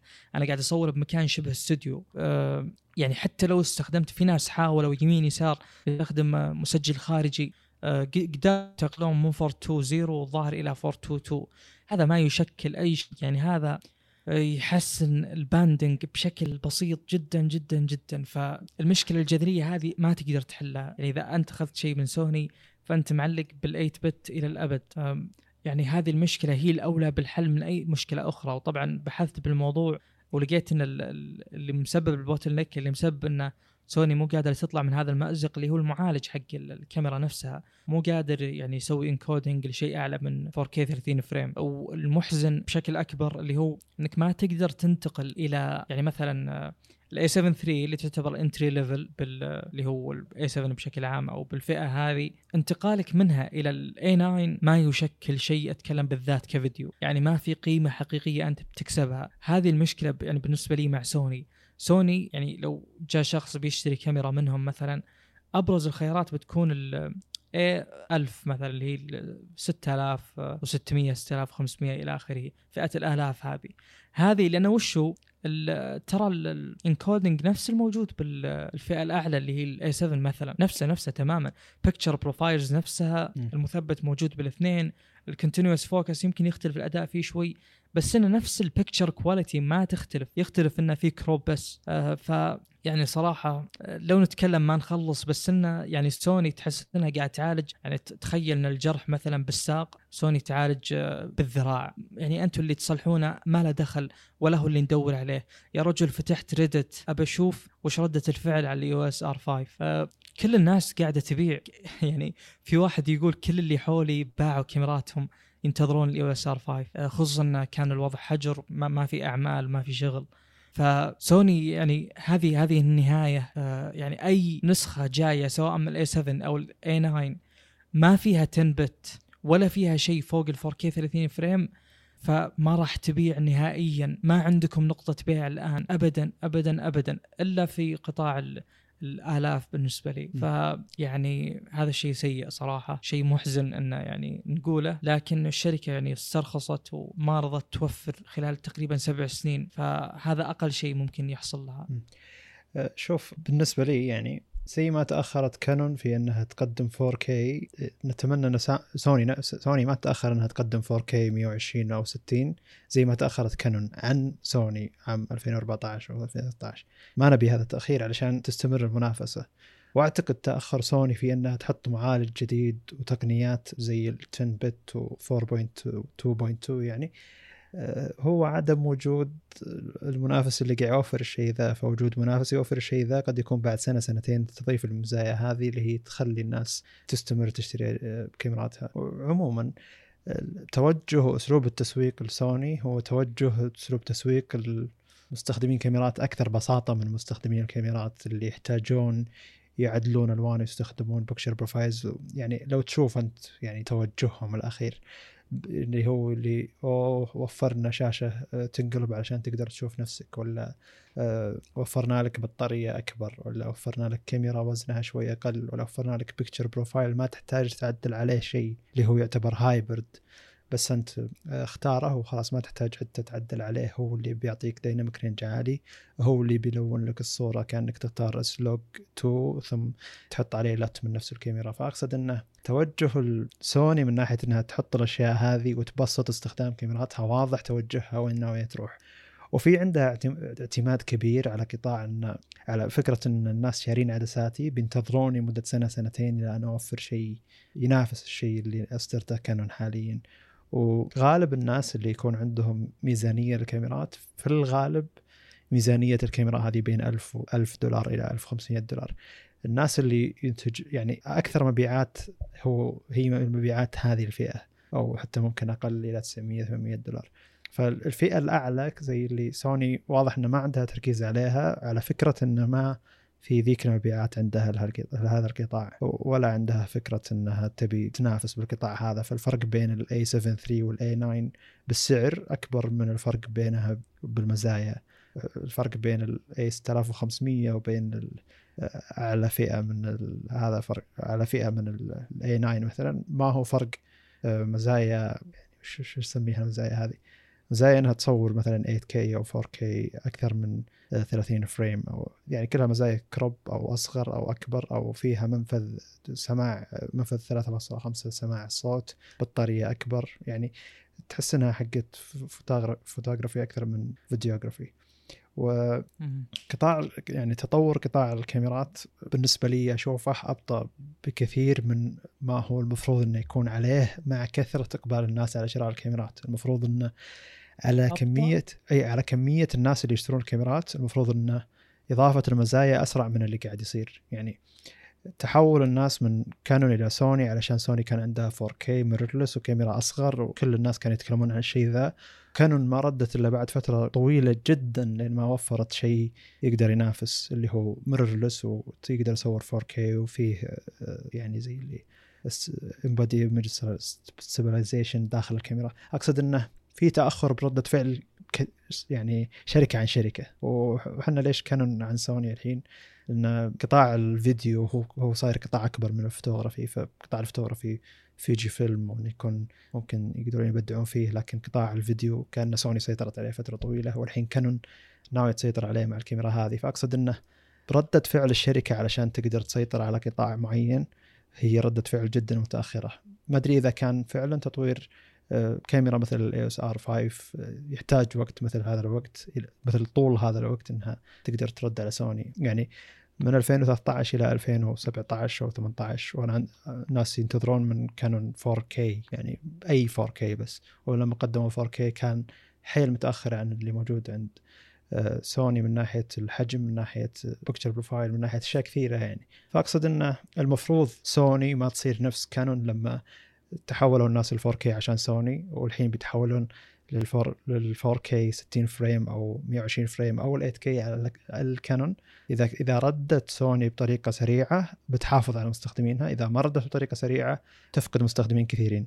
وقطاع الكاميرات المستخدم عنده ولاء أكبر علشان هو مستثمر بعدسات أكثر. فالمفروض إنه يكون في حرص إنك تحافظ عليهم بحيث إنه ما يمدي يبيع كاميراته وعدساته إلا أنا منزل الكاميرا الجديدة اللي تقدر تنافس ويقدر بس يبيع البادي الكاميرا حقته ويشتري بس بادي جديد آه، يناسب العدسات الموجودة عنده. فالمفروض رد سوني يكون أسرع وإذا تأخروا أكثر من سنة قدام بأنهم ما يوفرون 4K 60 فريم أقل شيء مع 10 بت و 4.2.2 بعتبر إنه ناس كثيرين راحوا إلى كانون علشان الكاميرا الجديدة حقت كانون لكن الناس اللي انتقلوا بالسرعة هذه آه، يعني إنهم شافوا الإعلان حق كانون وراحوا يبيعون عدساتهم كاميراتهم. أعتقد إنه في شوية تسرع أو عدم ثقة بسوني نفسها. وشخص اللي يبي بس فيديو يا أخي روح ال Blackmagic وريح راسك إذا أنت بس تصور فيديو يعني. شوف أنا يعني ممكن أقبل كلامك إذا كان يخص ال 6500 و 6600 بس إني أختلف معك كليا. يعني ما في ولا نقطة اتفاق بيني وبينك. بخصوص آه والله سوني مثل ما تفوقت آه كانون الآن تفوقت. أنا ما أشوف إن الموضوع يقاس بهذه الطريقة نهائيا. لأن سوني ما عندها في قطاع الكاميرات لا يوجد نقاط بيع عندك حاليا. ليش أنا آخذ شيء من سوني الحين؟ ليش؟ عشان ال E mount اللي عدساته ما تقارن بال EF mount من ناحية انتشار من ناحية سعر ولا عشان والله عندكم ten bit مثلا ولا عشان المعروف إن يعني بشكل عام ال picture profile حقها أحسن الألوان أحسن skin tone أحسن. وش نقاط البيع اللي عند سوني؟ ولا نقطة بيع. حاليا يعني قاعد أشوف ال a7 3 اللي معي وأقول وش وش الشيء اللي يميز هذه الكاميرا؟ ليش ما اخذت أنا ال GH5S مثلا اللي فيها 10 bit أصلا؟ يا أخي يقولون لي ميزة اللي والله full frame ال A7 3 full frame full frame تصور slow motion full frame 120 frame full frame طيب وش استفدت أنا بعدين ك picture quality يعني؟ ما في أي ميزة ترى. سوني ما يعني سوني ما هي أساسية بالسوق هذا أصلا عشان نقول إنه والله محبينها بيقعدون ينتظرون جديدها والى آخره. يا رجل أنا والله العظيم لو ما أن انتقالي بيكلفني بشكل كبير بسبب إني بعت كل عدساتي حقت ال EF ولا. كان والله رجعت لل EF ولا عاد أبرجع لسوني نهائيا. طيب طيب لأن بحبرة. النقلة كلفتني ولا لقيت اللي أبي أنا من بعد النقلة هذه كم لي أقل من سنتين ترى. بس لحظة في تصحيح. ال mirrorless حقت كانون الجديدة عدسات الكانون ال full frame القديمة ما تركب على عدسات. ما تركب طيب على كاميرات بس ما تركب. يعني إيجاب... آه، اي في mount جديد ال mirrorless حق كانون. فاللي عنده كانون 5D وعنده عدسات آه. الدنيا أيوه ما هي ال EF في أيوة. يعني mount جديد للعدسات فحتى اللي عنده كانون وناوي ينتقل وناوي يشتري كانون mirrorless لازم يشتري عدسات جديده لل لا مو لازم غير صحيح فيه ما آه، فيه adapter رسمي من كانون رسمي يعني الشركة تقول لك هذا ال adapter إحنا نقدمه بشكل رسمي فالمفروض يدعم كل الميزات الموجودة من ناحية continuous focus ومن ناحية ال stabilizer ال IS اللي هو حق الكاميرا مو حق حق العدسة مو حق الكاميرا. وما يعطي crop لا لا لا لا ما يعطي crop الكاميرا أبرز ميزة إنه المفروض إنها ما تعطيك أي crop آه، عموما اللي بيوصله أنا يعني على الأقل على الأقل كانون عندها اسم وعندها يعني خلينا نقول نقاط بيع. يعني الأشياء اللي صارت بال 5D Mark 4 خلينا نقول أشياء سيئة جدا بالنسبة للشركة. يعني تحس إنها فعلا شركه قاعد تاجر باسمها. يعني تعرف اللي أنا كانون من أنت عشان تنافسني ولا أنا بقدم مثلا يعني أحس إن اللي كان مسؤول طبعا صارت سالفة طويلة. خلنا أجيب طاريها بس ما ودنا نستطرد كثير. في واحد من المدراء بكانون يعني شخص له مكانة آه، نزل أو تسرب عنه شيء أو قال شيء معين يخص إنه دعم EF mount بيوقف إلى آخره يعني قال شيء شوي حساس زين. فمن بكرة الظاهر انفصل وجابوا واحد جديد. يمكن هذا الشخص الجديد وراء هذه التطويرات يمكن. يعني يمكن عقلية الشخص القديم هذا كانت اللي هو المتاجره بالاسم. لأن من عقبها من ال C500 تقريبا كان أنا شفت يعني بان التغيير اللي صار على الشركة بالنسبة لي. زين. ف المتاجره بالاسم شيء ولو إنه نوعا ما معهم حق بس سوني ما تقدر تستخدم نفس الكرت مع كانون. أو مع السوق حاليا. سوني ما تقدر تتاجر باسمها لأنه ما في نقطة بيع ما في شيء قوي بالنسبة لسوني. أنا أدور سوني عشانه. يا رجل ال picture profile تكفى خله لك ما بي لأنه يجبرني يا أخي إذا حطيت PP 7 يحط لي اللي هو S-Log 2 آه، 800 آيزو. يعني آه، مشكلة كبيرة آه، كبيرة جدا صراحة. والألوان جدا حساسة. ما يمديك تغير شوي إلا وتبدا تتكسر. أه عموما هو ال- ال- بالنسبة لي. ال EF mount أسلم. شخصيا آه، يعني لازم انتظر سوني وش تقدم بعد ما قدمت كانون عشان نشوف الرد وعشان نقدر نحكم فعليا.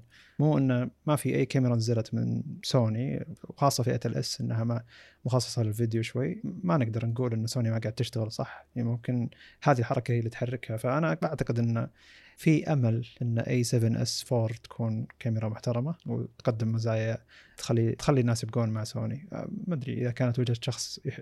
وجهة نظر شخص يحب سوني ويكره كانون لكن أنا أعترف إن كانون أبدعت بالكاميرا هذه وأتمنى إن سوني ترد بشكل مستعجل ما تتأخر بالمزايا بس يعني هذه الفكرة إنه صحيح إن الحين سوني تعتبر متأخرة بس لعدم وجود المنافس من فترة علشان كذا أعتقد إنها متأخرة. هي قاعد أيضا أختلف معك. هي, هي أنت قاعد تقول إنها قاعد تحل أشياء قاعد تقدر تقدر أنت كشخص تحلها بحلول ثانية لكن ما قاعد تحل أشياء أنت مستحيل تحلها كشخص أولى. بأشياء ثانية. نعم يعني أشياء أولى أنا أقصد. جميل. ف ما أدري بس إلى مستوى استخدام معين أعتقد إن الفئة السعرية من 1200 دولار وتحت ما زالت سوني هي الافضل حاليا. ممكن ممكن كانون تنزل شيء أفضل ما عندنا مشكلة. ما لكن- اختلفت معك. اي لكن أنا... اي أنا أتمنى ان يعني ايا كانت ال A7 الجديدة من سوني القادمة آه، تنافس الكاميرا هذه اللي تعتبر صدمة إن كانون تقدم كاميرا زي هذه صراحة. أنا ما كنت متوقع منهم مواصفات زي هذه المواصفات. في نقطة ذكرتها أنت يعني أنا ما أدري ليش أنت تحاول تنتظر رد سوني وتقول أن يعني عشان غياب المنافس سوني ما قدمت شيء وننتظر وش بتسوي وإلى آخره ليش ليش غياب المنافس؟ هي شركة آه ف... يعني Blackmagic من متى موجودة؟ بس ما في معنا مو شركة. نفس الكاميرات. اي أقصد مو يعني فرق التركيز يعني كاميرا تركز على نقطتين كاميرا تركز على الفيديو بس يعني لها شوية. مو هنا الفكرة بس أنا يعني أعتقد إن سوني عندها فكرة إن التوفير إذا ما كان في منافس يقدر يقدم شيء أكبر من اللي إحنا قاعد نقدمه وإذا كانت المبيعات ماشية. وه- وهذا اللي ضرهم قطاع أكثر من قطاع يعني ثاني.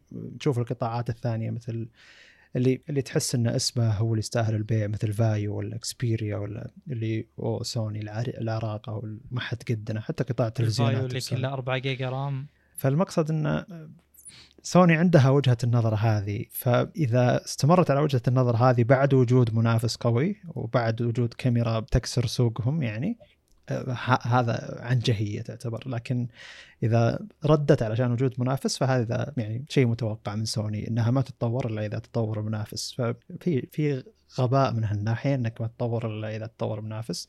لازم تتطور قبل لا يتطور منافس عشان ما يكون له فرصة أصلا إنه ينافس. فهنا يعني أقصد ما أدري ليش بس ودي أرجع ل Intel و AMD Intel لها سنين مسيطرة وإلى يعني تحس إنها ما قاعد تتطور. ذيك ذاك تطور إلا يوم الحين AMD سوت اللي سوته جت Intel وقالت إن إحنا بنتطور بالسنة الفلانية. لو AMD ما سوت اللي سوته بتبقى تطور Intel طفيف زي ما هو آه، ماشي عليه. فنفس فكرة الشركات اللي تشوف نفسها كبيرة زي كذا دايم فكرتها إن إحنا ما عندنا منافس يستاهل ان نتطور بسرعة علشانه. لما يجي المنافس ذا وي- ويكسر سوقك هنا تقول إني أنا بتطور بالسنة الفلانية ولا ترفع مواصفاتك بشكل مفاجئ ولا تحاول تنافسه بالسعر ولا زي اللي قاعد تسويه Intel يعني. نقصت أسعار آه، معالجاتها إلى 900 دولار من من 1900 دولار إلى 900 دولار. تكلمنا عن الموضوع ذا بداية السنة. فنفس الفكرة هنا. نتوقع رد من سوني إنها تنزل أسعار كاميراتها مثلا أو إنها تنزل كاميرا محترمة تقدر تنافس يعني أقصد نتمنى رد. إذا ما ردت فترة طويلة ما ردت مرت سنتين وسوني ما سوت شيء بتفقد مستخدمين كثر جدا يعني. وما عندنا مشكلة يعني. شوف فيصل أنا بالنسبة لي يعني الآن أنظر للقطاع كامل line up كامل حق سوني. وش الميزة؟ يعني بشكل عام السوق بطبيعته يعني إذا أنا عندي فئة واحد فئة اثنين فئة ثلاثة إذا فئة ثلاثة هي الأقوى زين؟ صار عندي مشكلة بفئة اثنين زين؟ المنافسين كلهم تفوقوا عليه. أجيب من ميزات الفئة ثلاثة وأحطها فيها صح؟ جميل. والفئة الثلاثة هذه تكون هي ال bleeding edge هي اللي واصلة أعلى شيء اللي تطويرها صعب نوعا ما. زين. سوني في كل القطاعات ما فيها الميزات اللي إحنا نبيها عشان تواكب السوق. مم. يعني بال A9 ما فيه ال 60 frame هذه ولا في يا رجل أنا ما أعرف ما ما أعرف ال hybrid ما أعرف ال- ال RAW. بسوني ال hybrid لأنه ما هو موجود أصلا. فئة ال hybrid هذه ما فيها RAW. ما فيها 10 bit كل الفئة أتكلم. فهذه مشكلة يعني أنا اللي بوصل انها جذرية أكبر مما تتصور سوني بكل بساطة جابت من ال 1DX مدري من مين. معليش كانون جابت من ال 1DX ظاهر Mark 2 ما أدري إذا هي تصور RAW ولا لا بس إنها تصور 10 bit أكيد. جابت كم ميزة منها وانتهى الموضوع يعني. فيختلف أنا أشوف. طيب هو عدم توفر الميزة بكاميرات أكبر ما يعني إنه عدم قدرة الشركة على عدم على إنها ما تقدر تسوي شيء. بس لا. بتطول. أنا اللي اقصد إنها بتطول. عموما يعني يا أخي مرات أقول لا تتعاطف مع سوني لو لا. لا لا بس خلينا نجيب المثال على الجوالات. فشركات مثل يعني الشركات اللي تركز على الأجهزة المتوسطة وقاعد تبيع صح؟ وما تبي تنافس بالأجهزة الكبيرة. ممكن سوني توجه للتوجه هذا يعني إنها تقول لحظة أنا قاعد أبيع لل YouTuber وال vloggers ذولي. أه، ليش أروح أتوجه لمنتجي الأفلام وأنا أصلا؟ هي عندها كاميرا سينمائية أنا ما أدري إيش الكاميرات السينمائية قاعد تسوي بالسوق لكن أقصد أه، ليش أوجع رأسي بأني أنافس على قطاع أكبر من أني أنا أقدر عليه ممكن يعني. بس أقصد أه، الشركة عندها شهوة نفس وهذا شيء مزعج صراحة. لكن أه، ما ودي أحكم قبل لا أشوف وش سوني تقدر تنزل. يعني هذا الشيء الواقعي. لو تنزل سوني بنفس الوقت أو بعد فترة من اللي نزلته كانون كاميرا ما هي حول المنافسة ابدا وبسعر حول كاميرا كانون هنا تعتبر فعلا سقطة لكن ما تحاسب سوني على كاميرا نازلة السنة الماضية مقابل سنة نازلة السنة كاميرا نازلة السنة هذه من كانون وإن كان أنت تفكيرك إن المشكلة جذرية إن حتى الكاميرات الكبيرة حقتها أو ال- الأغلى ما توفر المزايا اللي المفروض هي توفرها فما أدري. بس أنا ما زلت اذكر صحيح طيب. سم. الظاهر ال 1DX Mark 2 ما فيها 10 bit مم. فيها 4K 60 frame أكيد. بس بس يعني أقل شيء متوقع من سوني اللي هو 4K 60 frame. أقل شيء. إذا ما أضافوا 10 bit وغيرها أقل شيء 4K 60 frame لأن هذا لا، ما يكفي. مط- مطلب واضح يعني. مطلب واضح من مستخدمين سوني. ما يكفي ما يكفي. والله ما يكفي أتكلم جد.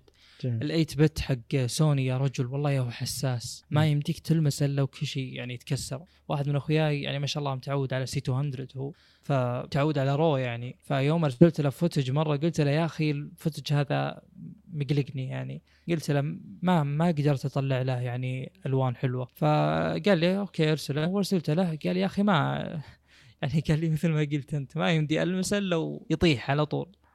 آه، طبعا اللي ما جرب يعدل آه، أكيد ما راح يفهم وش نقول. بس إحنا بشكل عام نقصد انه لو أنت تجي لو جيت صورت صورة آه، الصورة هذه إذا جيت تعدل على ألوانها آه، هل تظهر بشكل متناسق أو لا؟ يعني إنه آه، اللون الأسود هل يعني يروح يشطح مثلا مع لون البشرة إذا خليتها أكثر آه، صفار مثلا؟ هل كل الالوان تصفر إلى آخره؟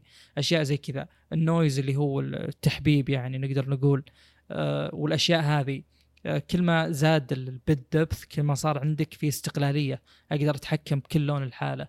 ف آه، ال RAW طبعا أكيد أحسن من هذه الناحية إنه يمديك تتحكم بذي الأشياء آه، بشكل أكثر حرية. آه، بينما سوني في ضغط عالي لل آه، يعني زي ما تقول لل- لل footage حقها. فالضغط العالي هو اللي يخلي إن الصورة حساسة بسرعة تتضرر. فمثل ما قلت أنا يعني فعلا أنا قلت لك فتحت Reddit وبشوف كلام الناس نفسهم. فأغلبهم يقولون م- ما نقدر نصبر على ال 8 bit ترى.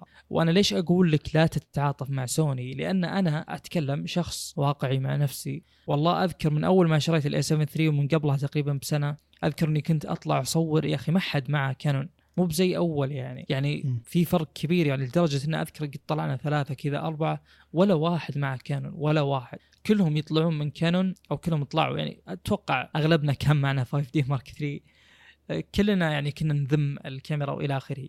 فهذا هذا السوق يعني أنا كنت أذم كانون إلى إن قلت آمين. الآن الوضع اختلف تماما.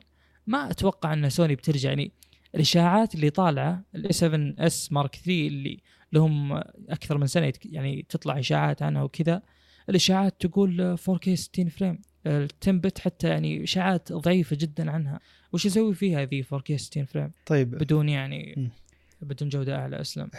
السؤال هنا انه بعد المدة اللي شريت فيها فيها اي 7 3 بعد ما نزلت الكاميرا متى بالضبط يعني؟ ما فهمت. أنا ش... متى شريتها يعني؟ هي نزلت متى وأنت اشتريتها متى؟ هي نزلت الظاهر بداية 2018 أنا تقريبا بعد ست شهور من نزولها 2000 أخذتها لأن انتظرت توصل محلي. أسلم. 2013 2018 2018 اي 7 3 مم. آه، لو فترة الست شهور هذه أو مثلا ثمان شهور إلى العشر شهور نزلت كانون كاميرا محترمة. كنت. ما راح تذم كانون بتقول كانون نزلوا كاميرا محترمة وبتروح تاخذ الكاميرا المحترمة هذه. فنفس الفكرة الحين أنا ما ودي أستعجل إلى ست شهور عشر شهور قدام على ما تنزل سوني كاميراتها إحنا ما ندري عنها كثير. ذاك الوقت أقدر أحكم لأن لازم تعطيهم وقت أطول إنهم يقدرون ينافسون. الفكرة ما هي فكرة تطور قطاع الجوالات مثلا إنه يتطور بسرعة وعلى حسب المعالج الموجود أقدر أحط المواصفات اللي أنا ابيها المعالجات الموجودة زي اللي كأنها مخصصة للشركات نوعا ما يعني فممكن سوني تسوي شيء. المقصد إنه ما ودي أستعجل على الحكم. أنا منبهر باللي قدمته كانون وشيء جدا ممتاز لكن ما ودي يعني اقسو على سوني وهي توها ما نزلت اللي عندها. إذا نزلت اللي عندها وكان خيبة أمل ذاك الوقت ليش ما أسبها وهي ما قدر ما هي قادرة تنافس يعني؟ ليش ما أذمها وهي ما هي قادرة تنافس؟ يعني هنا يصير الوقت الفعلي. ال- الذم اللي جاء سنوات الكانون هو علشان تأخرها على إضافة مزايا كانوا الناس يبونها. وتذكرها هي فترة طويلة جدا إن A7S II مثلا اللي كان أو من إضافة ال 4K مثلا على كاميرات ال mirrorless عند سوني إلى أن رجعت كانون حاليا. كانون كانت تنذم ذم فظيع يعني. ف يعني ذمت كانون علشان تأخرها في الرد فترة طويلة. وهذه وجهة نظري بقطاع الكاميرات عموما انه لازم تنتظر وش الشركة اللي أنت عندك عدساتها تقدم علشان تقدر تقدر مدى انتقالك من شركة لشركة. بينما انه تروح تغير كل شيء عندك ثم الشركة اللي أنت كان كل شيء عندك موجود عندها وهذا الشيء صار لك أنت يعني. آه، نزلت كاميرا محترمة. تقول أوه ليتني للحين قاعد على العدسات حقتي علشان أقدر أشتري الكاميرا هذه. فنفس الفكرة. المقصد إنه لازم تنتظر وقت أطول علشانك أنت مستثمر بعدسات أكثر عشانك أنت ممكن عشانك حتى عارف تجربة المستخدم حق نفس الكاميرا ما ودك تجرب كاميرا أجدد. لكن إذا الشركة حقتك ما قدرت إذا الشركة اللي أنت معها يعني ما قدرت تنافس ذاك الوقت يكون مبرر جدا إنك تبيع كاميرتك تبيع عدساتك علشان تستثمر بكاميرا أكثر جودة بمراحل وتشتري عدسات جديدة ما هي مشكلة. لأن الانتقال ممتاز والمزايا اللي بتتوفر ما هي متوفرة بالشركة اللي أنت أنت معها يعني. بس هنا وجهة نظري. البسيطة بالانتقال وال- والحوسة هذه لأن ما هي فكرة إنه بيع جوالك واشتر ثاني ولا بيع اللابتوب واشتر ثاني؟ هنا أنت قاعد تبيع نظام كامل أنت ماشي معه ثم تشتري نظام جديد أنت ماشي معه مع عدساته مع كل شيء. فأحس إن الانتقال بشكل مبكر غير مبرر والخسارة اللي بتاخذها غير مبررة لو سوني ردت خلال 10 شهور أو 8 شهور قدام. إذا ردت ونزل كل الكاميرات حقتها الجديده وكانت ما تستاهل ذاك الوقت جدا مبرر إنك تروح تبيع كل شيء عندك. وتاخذ الكاميرا الجديدة من الشركة الثانية. يعني هذه وجهة النظر باختصار. وهذا اللي يخليني آه، ما أستعجل بالحكم على سوني عموما. بس آه، أبو فيصل ما صعب إنك تقارن بين سوني أتكلم الألفا وبين كانون ال EOS كأنهم آه، ندين. ما هم ندين. كانون أكبر بمراحل وأقدم بكثير. في هذا المجال ما أتكلم عن الكاميرات السينمائية. م. فما ما تقدر تقارن من هالناحية أبد. ما تقدر تقول والله أنتظر رد سوني. سوني متى كانت موجودة أصلا إلا مرة واحدة اللي هي وجود ال A7S Mark 2 هي اللي سوت ضجة بالسوق وهي اللي كانت فعلا لها وزن. يعني سوني ما هي منافس أصلا. يعني أنا أشوف إن اللي صار بذاك الوقت كان استثناء. أه عموما أنا ما ودي يعني أحاول أهاجم بوجهة نظري بس إنه ترى كانون هي اللي لها السطوه من ناحية إنه يعني سوقها أكبر بكثير ترى. طيب. مثل ما قلت أنا عندها نقاط ما هي موجودة عند سوني من الأساس. جميل. فصعب يعني. إذا كانت كانون هي الأقوى فيعني من شهر 9 2015 اللي هو شهر نزول ال A7 2 إلى ان نزلت ال EOS 7 EOS R5 هذا وقت غير مبرر إن كان- كانون للحين ترد. آه، هذه وجهة نظري انه أنت بوجهة نظرك إن كانون أقوى. ليش ما قدرت ترد عام 2017 عام 2016 مم. ليش ما قدرت تنزل كاميرا فيها؟ واضحة. ما أدري بس أنت قاعد تعامل سوني على إنها هي شركة الاضعف وعلى وجهة نظرك إنك أنت قاعد تعاني مع الشركة هذه.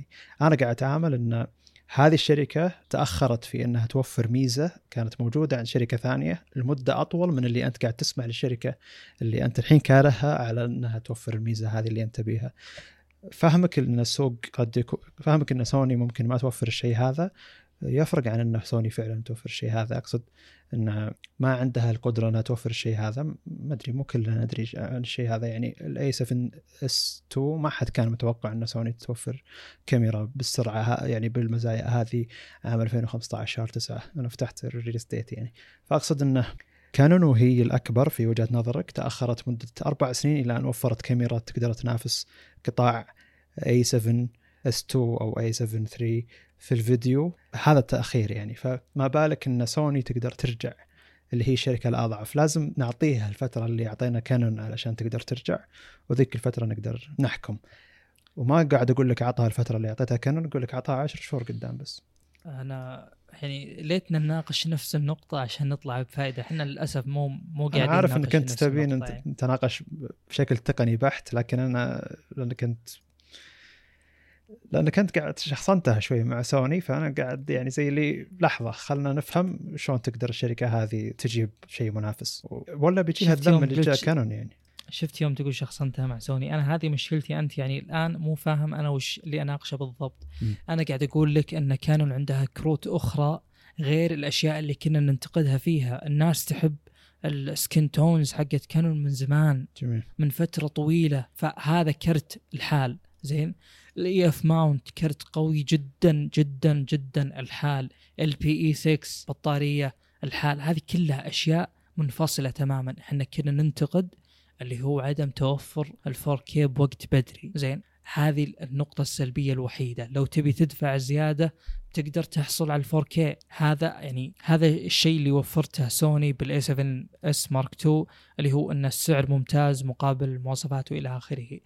سوني يوم قدمت ال A7S Mark 2 وش كان إيش كانت الميزة اللي عندها غير اللي هو ال 4K 30 frame؟ أنا ما أذكر إنه في شيء أصلا. يعني المثبت الداخلي صراحة أنا كنت متوقع إنه أداءه أنا ما أدري إذا كان فيها ولا لا بس كنت متوقع إن اداء أفضل من اللي حصلت عليه. يعني مثلا أنا أذكر إني جربت ال 70 200 حقت كانون EF mount مع مع المثبت الجيل الثاني الظاهر كانت. أدائها أسطوري. فكنت متوقع إن المثبت الداخلي يجيب نفس الأداء لكن للأسف ما كان نفس الأداء. فكروت سوني أقل بكثير أقل بكثير بكثير. يعني حتى لو جابت كل المواصفات هذه يبقى الانتقال للكانون الخيار الأفضل. خصوصا شوف أنا السعر هذا صدمني. يوم شفت السعر عرفت إنه في شيء تغير داخليا بكانون 3900 دولار على هذه المواصفات هذا شيء ما هو كانون ابدا ابدا ابدا. يعني أنا فعلا أقول لك إني متوقع فوق 5500 دولار وحتى على 5500 دولار أشوف ان السعر جدا ممتاز. فسوني ما عندها كروت ما عندها شيء يعني آه، تنافس فيه حاليا. أتكلم بهذا القطاع. أنا جدا أحب الاس 6500 اس 6600 جدا ترى. أشوف إنها فئة مرة ممتازة مرة ممتازة. اللي تحصل عليه مقابل انتقالك ال A7 3 مثلا شيء ما يسوى صراحة. م. يعني أنا ما أقول إنها غلطة. أنا كنت واعي تماما ليش أنا أبي ال A7 3 يعني أنا صراحة ما أدري ليش كان يمشي علي موضوع آه، هم موضوعين. low light performance و full frame يا أخي من يهتم بال full frame شبي بال full frame يعني لو أهم شيء يكون عندي معيار ال crop نفسه تقريبا متناسق. يعني مثلا على 4K 30 خلينا نقول يكون 1.3 على 4K على ال full HD 120 يكون أيضا 1.3 كذا أقدر أوزن كل عدساتي إنها تكون في هذا ال... يعني عشان إيه هذا شيء تكون متناسقة يعني. مع البعد اللي أبيه. إي فأنت الآن حصلت على عدسات أرخص الكاميرا نفسها أرخص. هذا هذا الفئة اللي تبيها هذا الجو اللي أنت تبيه آه، يعني أنا الآن دفعت زيادة وقاعد أشتري عدسات أغلى. عدسات E mount يعني أقل بكثير من ال EF فيعني هذا التجربة هذه استفدت منها طبعا. هي مو بس كانون أتكلم أنا. يعني إي صح في نقطة كنت برد لك عليها بس ما رديت اللي هي ال EF mount مدعوم من Blackmagic يعني هذا الشيء ما يكفي. يعني بيعطيني راحة بشكل كبير. إذا رحت Blackmagic بستخدم ال بي اي 6 وبستخدم ال EF mount أتكلم ال 6K ف... فيعني كونك في ال... بالنسبة لي ال EF mount فأنت بالسليم غالبا. الانتقال لل E mount والله ما يسوى أبد صراحة جميل. ومن وجهة نظري يعني انتقالي لل GH5S ممكن كان يكون خيار أفضل من ال E mount والله أعلم. لأن تصور هي 4K 60 frame على 8 bit بس أنا لو تستخدم زي ال Ninja Inferno اللي هو external recorder تقدر آه،.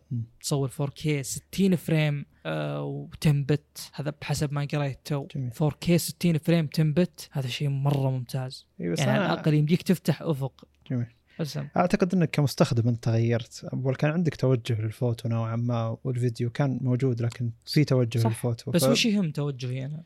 الحين أنت توجهت الفيديو بشكل يعني بشكل أكبر ف خيار يعني خيارات اللي براسك لو كانت موجودة ذاك الوقت على متو... شخص متوجه للفيديو أكثر قد تكون ال GH5S أو GH6 أو ال أو ال Blackmagic يعني. بس أقصد إنه وج... لازم نجيب وجهة نظر فوتوغرافي شوي يعني لأن إحنا حيل قاعد نتكلم من ناحية الفيديو وهو فعلا المبيعات الأكثر يعني لكن ودي أشوف من وجهة نظر آه، فوتوغرافي مع انه أيضا كانون بالفوتوغرافي قوية جدا يعني فالمنافسة تشتد المنافسة أقوى بعد هنا يعني. أه ما أعتقد آه، لو ما نوقف ما راح نوقف نهائيا أو لو ما نجبر نفسنا نوقف ما راح نوقف نهائيا. ف لا شوف أنا عادي عندي يعني عادي خل وجهة نظرك لك وجهة نظري لي ما عندي مشكلة لا أحد يقتنع بكلام الثاني. بس النقطة اللي أبيها كنت إن آه، نناقش نفس النقطة. مم. يعني أنت تقول اعط سوني فرصة ما أدري وش خلاص. أنا أشوف إن المعركة حسمت الآن على الأقل إلى خلينا نقول أربع سنوات قدام. خلي يشتهر ال E mount ويصير له ذاك الدعم بعدين والله نفكر نقول يلا الانتقال لسوني يعتبر شيء آمن. من وجهة نظري أشوف يعني من شخص متابع عدسات ال E mount جدا أنت تطورها تشتري عدسة يعني. ب 1000 1500 ترى. فرق يعني. لا بس ما زال يعني أقصد إذا كان Sigma و Tamron كلهم يدعمون ال E mount شيء يعتبر جيد يعني يوفرون نفس العدسة لكل ال mounts. توجه جيد. عموما آه، أنا أتمنى أن سوني تستمر بالمنافسه ولا تصير لها زي قطاعاتها الباقية Xperia أو VAIO مع أن قطاع الكاميرات يعتبر أفضل من ذيك القطاعات يعني. وأتمنى أن الشركة ما تشوف نفسها بالزيادة على المنافسين أو تشوف نفسها أنها هي سيطرت هذه الفترة البسيطة. سوق الكاميرات أكبر بكثير من أنها تشوف نفسها في المنافسين أشرس بمراحل من أي قطاع ثاني. طب آخر سؤال. مم. أنت يوم ذكرت أن تطور قطاع الكاميرات أبطأ من ما هو المفروض يعني يكون وش تقصد؟ أقصد من عام 2015 وحنا ننتظر شركات تنزل 4K mirrorless محترم زي ما وفرت سامسونج وتوها كانون توفر mirrorless 4K سامسونج، ممتاز. آه، سوني أقصد. طيب آه، سؤالي لك الآن. افرض أن 2015 طلبنا بهذا الشيء. 2016 جاء هذا الشيء. طيب وش اللي بعده؟ كانون يعني لو إيه لو لا، نمشي بنفس الوتيرة حق التطوير هذه ترى بنوصل الحين كم؟ 16K هذا يعكس وجهة نظرك الحالية إنك تحتاج 8K ولا 10 bit ممكن وجهة نظر الناس اللي بسوني يقولون لا ما يحتاج 10 بت مثلا 8 بت كافي لا. ومستخدميننا ما يستخدمون أو ما ي... ما في منه.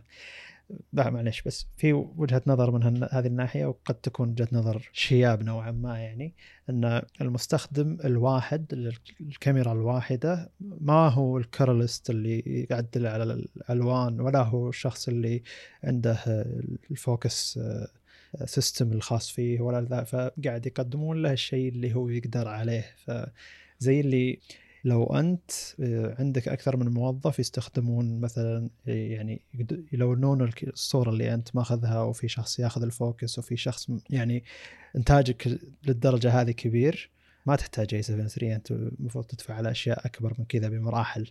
فقد تكون هذه وجهة نظر الشياب الموجودين عند سوني إن إلى الحين المستخدم الواحد ما يحتاج هذه الأشياء مع أن قد تكون متناقضة وجهة النظر هذه مع أنهم يحطون picture profiles ويقولون إن هذه موجودة عندنا وحنا عندنا الشيء ذا.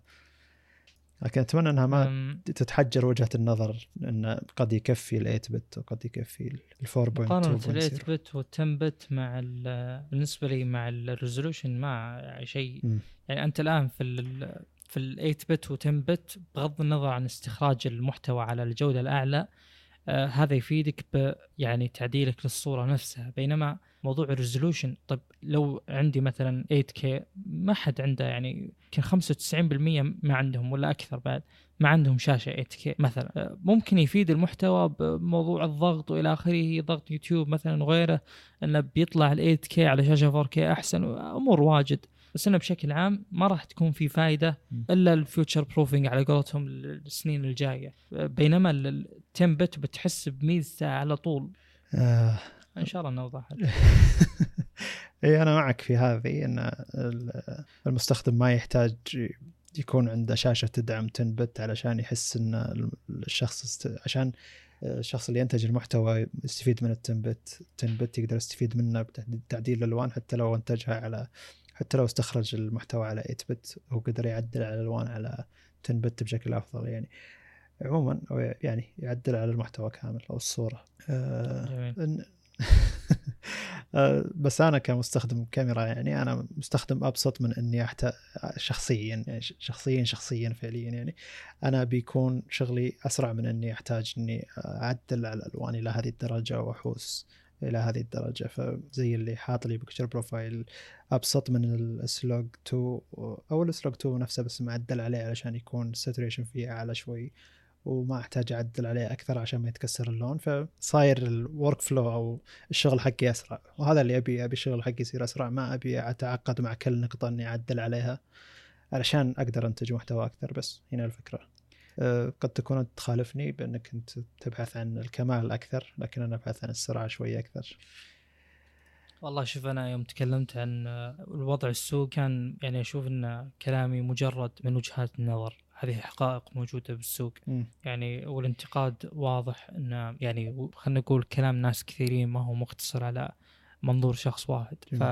يعني أنت أنا قاعد أقول لك الآن قاعد أقول لك تماما أن أنت الآن في آه، لو إني مكانك أبى أسوي زي اللي سويته من ناحية كاميرا ومن ناحية عدسات هذا يعني أنت الآن قاعد تأخذ من أفضل الباكجات الموجودة. جميل. بينما لو ترتفع شوي ما في قيمة حقيقية تأخذها ترى. فهذا اللي أنا أقصده بكلامي كله. آه، أطلنا في نفس النقطة. مم. طيب نختم؟ نختم ما هي مشكلة. شكرا لكم على حسن استماعكم. وإن شاء الله أنكم تحملتوا النقاش اللي بالأخير. آه، نشوفكم إن شاء الله في الحلقة القادمة. السلام عليكم.